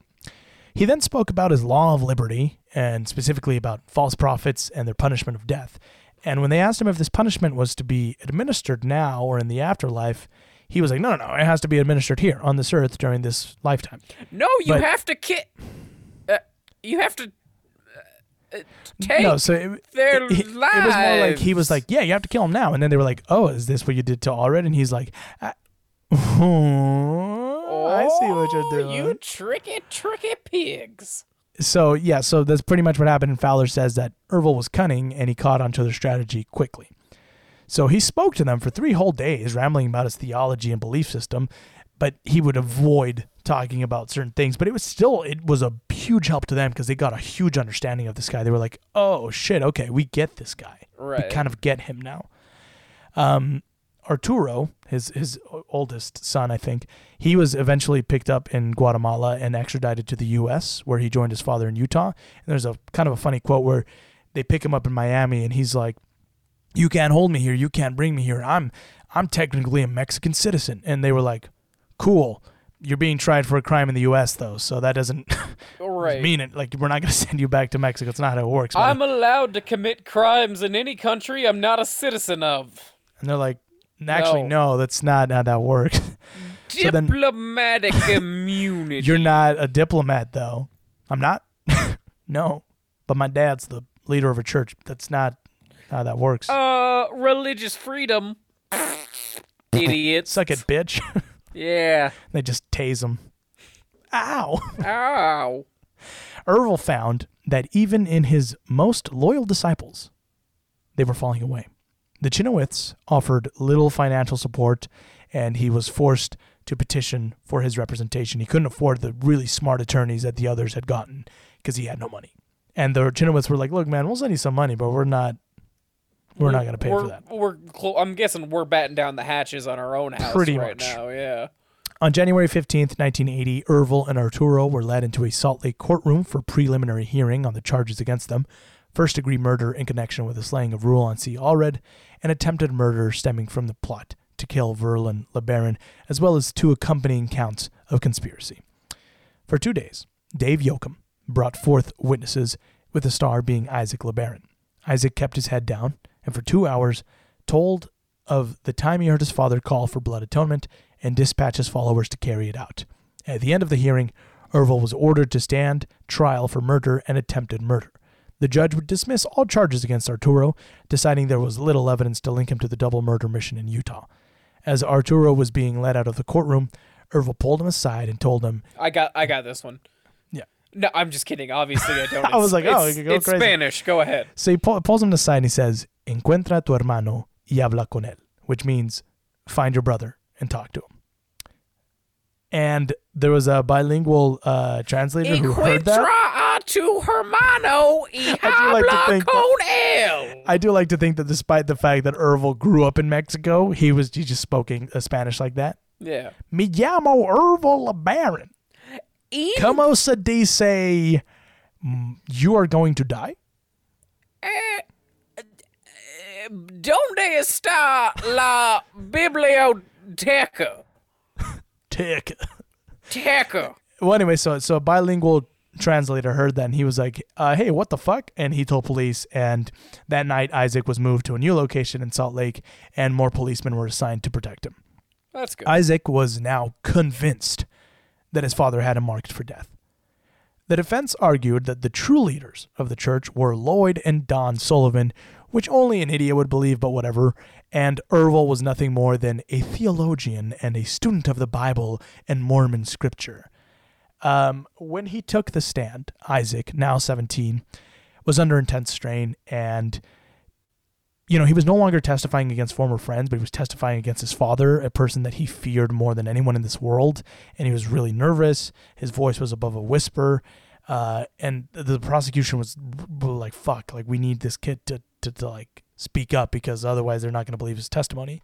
And then when they asked him about his current life, that's when he started speaking really eloquently. And he told the jury that he was under pressure from both sides and he was sick of all the trials that he just wanted a normal life he wanted to go to college to have a girlfriend and not live a life of constant fear and anxiety and it fucking worked uh, they also got Verlan esther and cousin conway to testify as well and remember all the way back to like i think the second or third episode Esther testified how she had hid under an open window in August of 1971 and had heard Ervil speak of his plans for murder.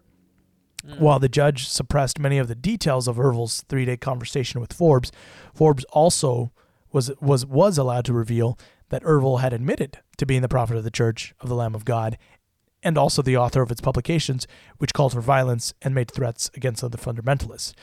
So the defense were like, "Fuck," Yeah. and they brought up a bunch of witnesses too, but they wisely did not put Ervil on the stand Ah, damn it! I because would have loved Dave- that. as Dave Yocom would state, they knew that if he got up there, he wouldn't lie. He would tell everyone that he was the chosen one and that he had to wipe out all the other fundamentalists and he would just incriminate himself. So on May 28th, the jury left the courtroom to consider the verdict, verdict, and after three hours, they decided that on the charge of first degree murder and on the charge of conspiracy to commit murder, Ervil Morrell LeBaron was guilty. Yay! Ervil did not react as the verdict was read. Lorna, his fifth wife, rose from the spectators' gallery with tears in her eyes. Dick Forbes and Dave Yocom leapt up and hugged each other, and Ervil simply turned towards them, looked at them, and smiled. At this hour, polygamous leader and murder suspect Ervil LeBaron is in Utah, but he has been hiding out in Mexico. Ten days ago, however, Mexican authorities turned him over to U.S. authorities, and he's been awaiting removal to Utah until today.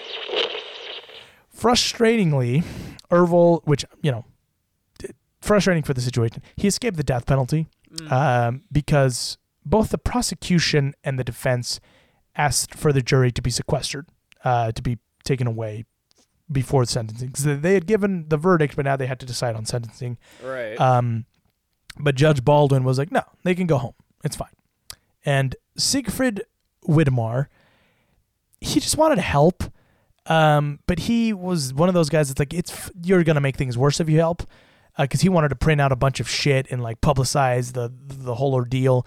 And the prosecution was like, hey, please don't fucking do that, because that's gonna be considered like witness tampering, and like we don't need that. Right. Um, so he, the day after the hearing, or, or the day of the hearing, he's on the steps and he gives an interview where he says the charges against Ervil are just the tip of the iceberg and he's guilty of seven more killings.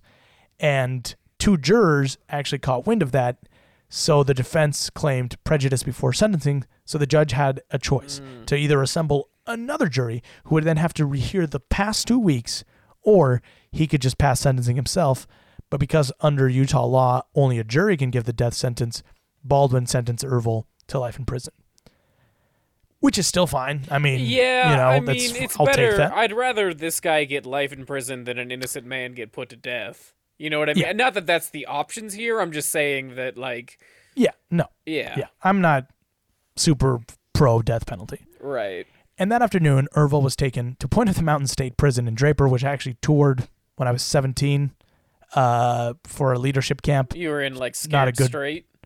No, they were like, You, "Ah, they maybe. were like Jose's like he- Jose, like, you're going to jail yeah, they're- you, Jose's a for your menace." podcasting crimes. And I was like, ah. yeah, we're sick of you uh, with your student. Uh, what are you, student councilman or some Yeah. shit? Yeah, yeah. for nerd crimes. And then they just threw me in a cell. You're going to jail for being a fucking nerd. so little by little, Nerd. I don't like that you've been reading my diary. Well, I Little don't like little. that. I don't like that you keep sending me your diary in email. It's more for like revisions and, and editorial notes. But Okay, whatever. well, I'm still gonna have to read. Never mind. Let's just get back to it. Little by little, his disciples fell away. Rena had Dan Jordan, the presiding bishop of the cult, annul her marriage with Ervil, and she began a relationship with Eddie Marston. Ervil's mental illness that had plagued him his whole life made a surprise reappearance, which we love that. Yeah. We love that. He would stay up for three or four days, orating to other inmates or himself. Guards would find him scribbling away on papers, doing endless push ups on his cell floor. He also became deeply depressed and would sit and stare at his wall for hours with no response. Been there. He was transferred. Yeah, yeah, I've been there. He was transferred to the prison hospital for treatment for depression, and it seemed that he also kind of became suicidal at this point because he tried to drown himself in a toilet by holding his own head down, and then also asked the warden because Utah is, I guess, one of the only states that still does killing by firing squad. At least at the time of the writing of the book, I haven't checked. They might still do it. I wouldn't put it past them.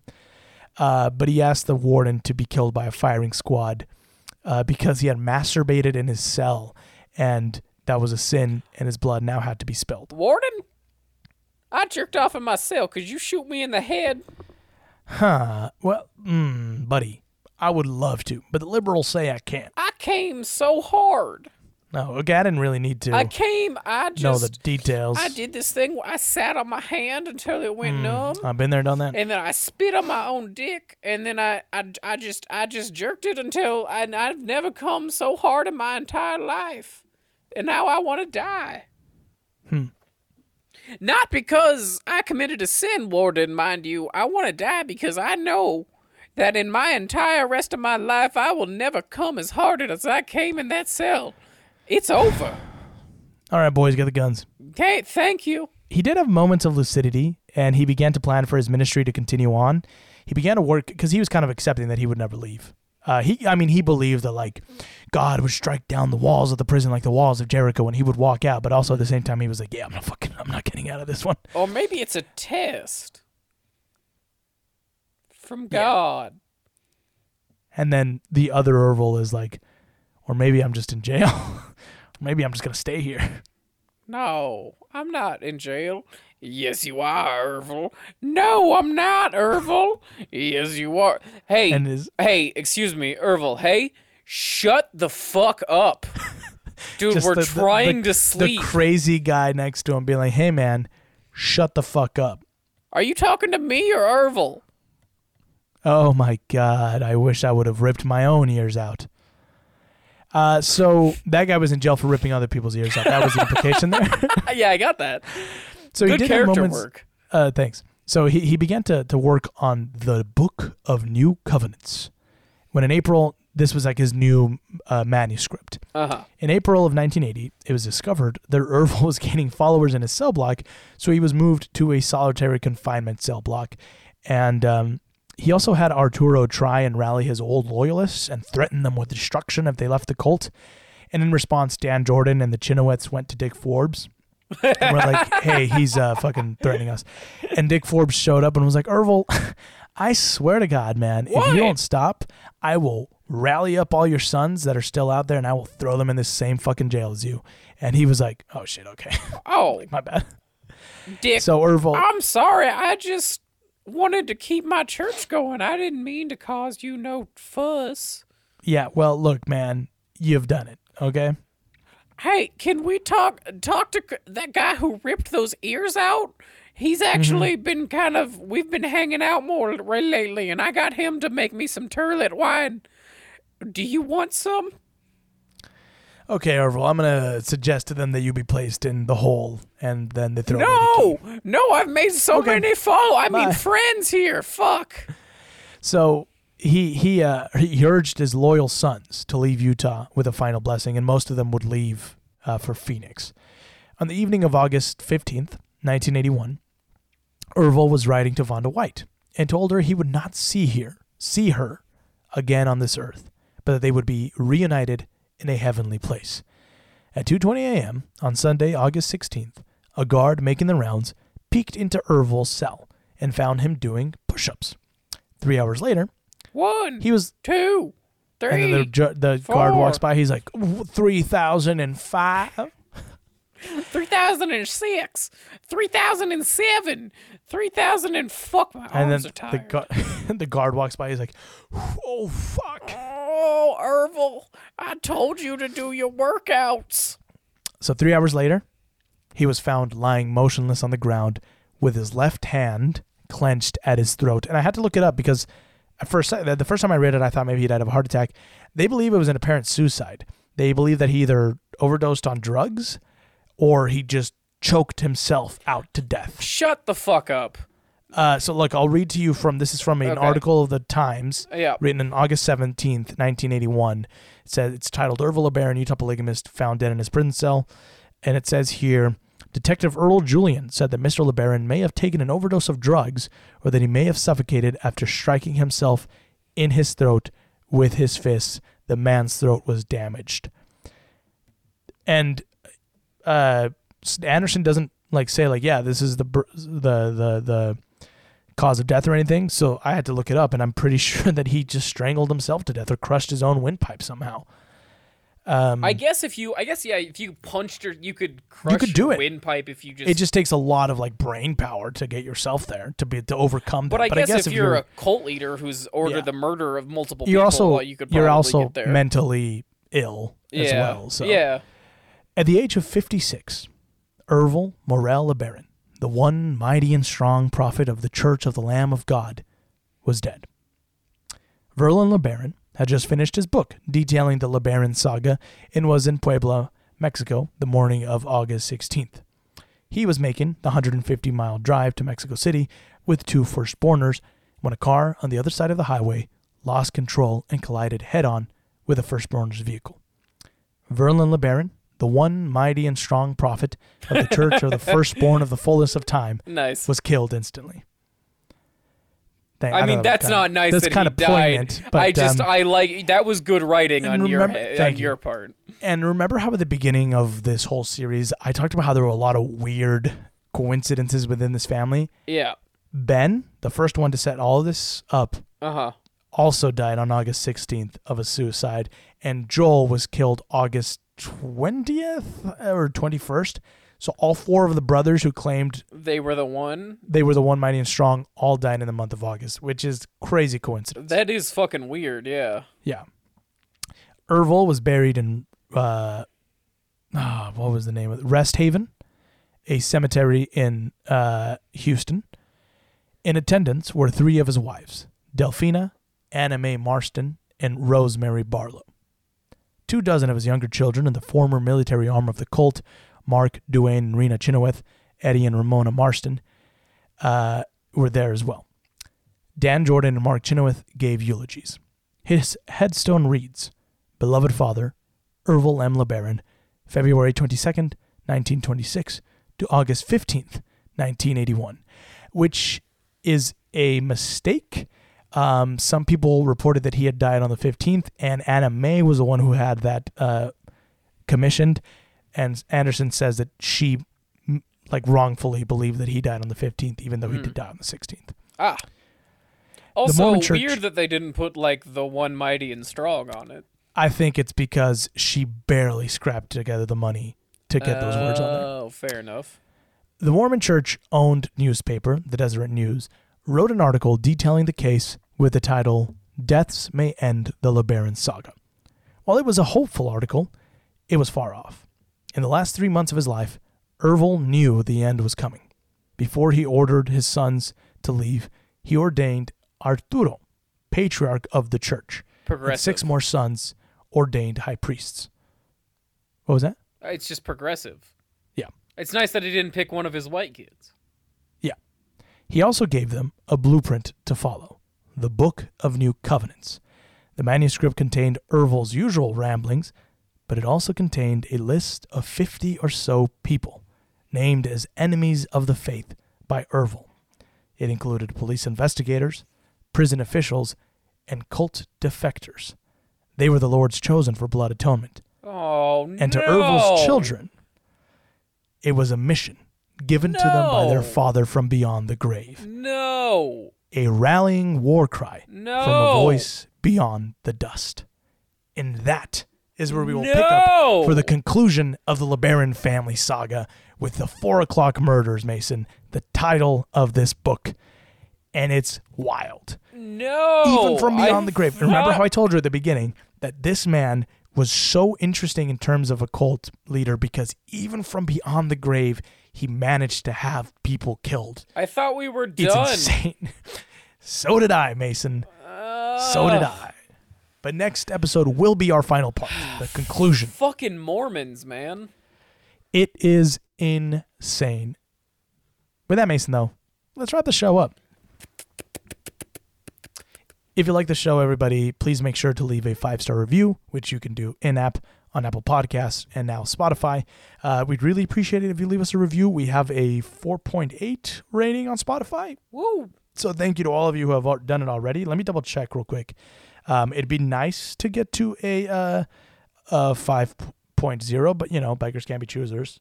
It's true. Maybe a four, uh, and and even four point nine would be a good compromise. Yeah, we're at 4.8. Yeah. It's 12 reviews though, so that's good. That's not. I mean, that means someone along the line didn't think we were 5.0, point.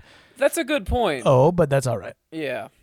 Uh, you can support the show by going to patreon.com backslash captain's log cast and donate a dollar or whatever you want, as much as you want. Anything helps, keeps the lights on, the the sound waves up, and the my hair dyed. Uh, you can also go to T That's where most of the money goes, guys. is my hair dye. Well, I've Mhm. got appearances to keep up. You can also go over to Teepublic and shop our merch.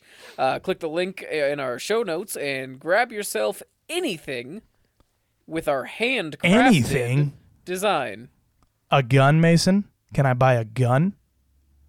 I'm not gonna tell you no. And then Teepublic is like, we are now offering guns on our website.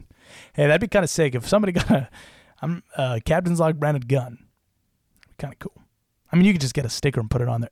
Anyway, remember if you donate slash support, it all goes towards improving the show, getting better recording equipment, getting more hair dye for Mason, and it perhaps allows us to do this full time, if not more part time, so we don't take as many long breaks in between episodes. It's dude, it's a Uh, hard knock life out there. All right, we're we're figuring all, out. all I want to do is sit here and read spooky stories of crimes and ghosts. Same. But uh, but but adult life is like Jose, you need a job, and I'm like, Yeah. damn it, It doesn't get easier as you get older.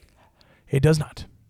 Mason, where can these fine little cult listeners of ours find you? You can find me on Instagram at Mason Schrader, where you can see all my artwork that I do and all my graphic design stuff, and, and Do it. like it and follow me and Do and, it. and tell me that you love me, and Please. that would be great. You can also follow me on Instagram and Twitter at j.valle underscore junior. I post just stuff, just me being me. Uh, and Skeleton Dan and Mason make appearances here and there. Sometimes. Instagram. You can also find the show on uh, on on Twitter and Instagram and TikTok at Captain's Log Pod. We recommend various different materials on there. We post show updates, post funny little clips, and spooky little clips. Uh, so go check it out. You can also subscribe on YouTube, where you can find me as Jose Valle Jr., Animal Productions, and of course the show's official YouTube channel, Captain's Log.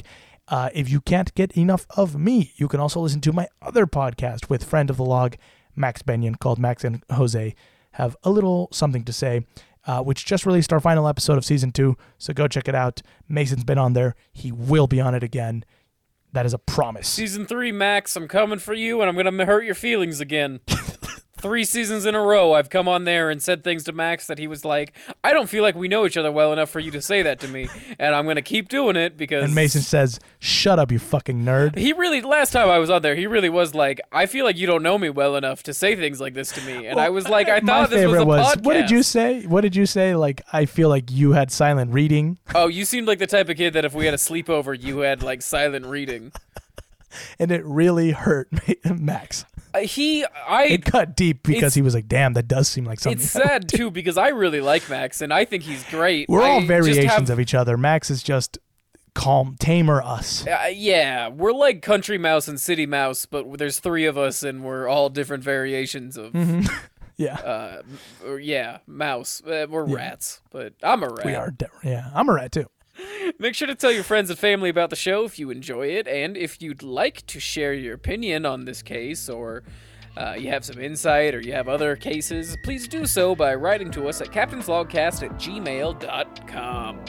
You can also suggest episode topics, guests you'd like to have back, etc. Make sure to subscribe and download on Apple Podcasts, Spotify, Google Play, any other podcast directory. Thanks to Carlos Rivera for composing our brilliant show's theme. We love it. With that, everybody, we have reached the end of our show. We will see you soon for another episode. I have been your captain, Jose Valle Jr., joined by, Mason Max Benyon Schrader. and this has been Captain's Log. End of transmission. Pew. Boop.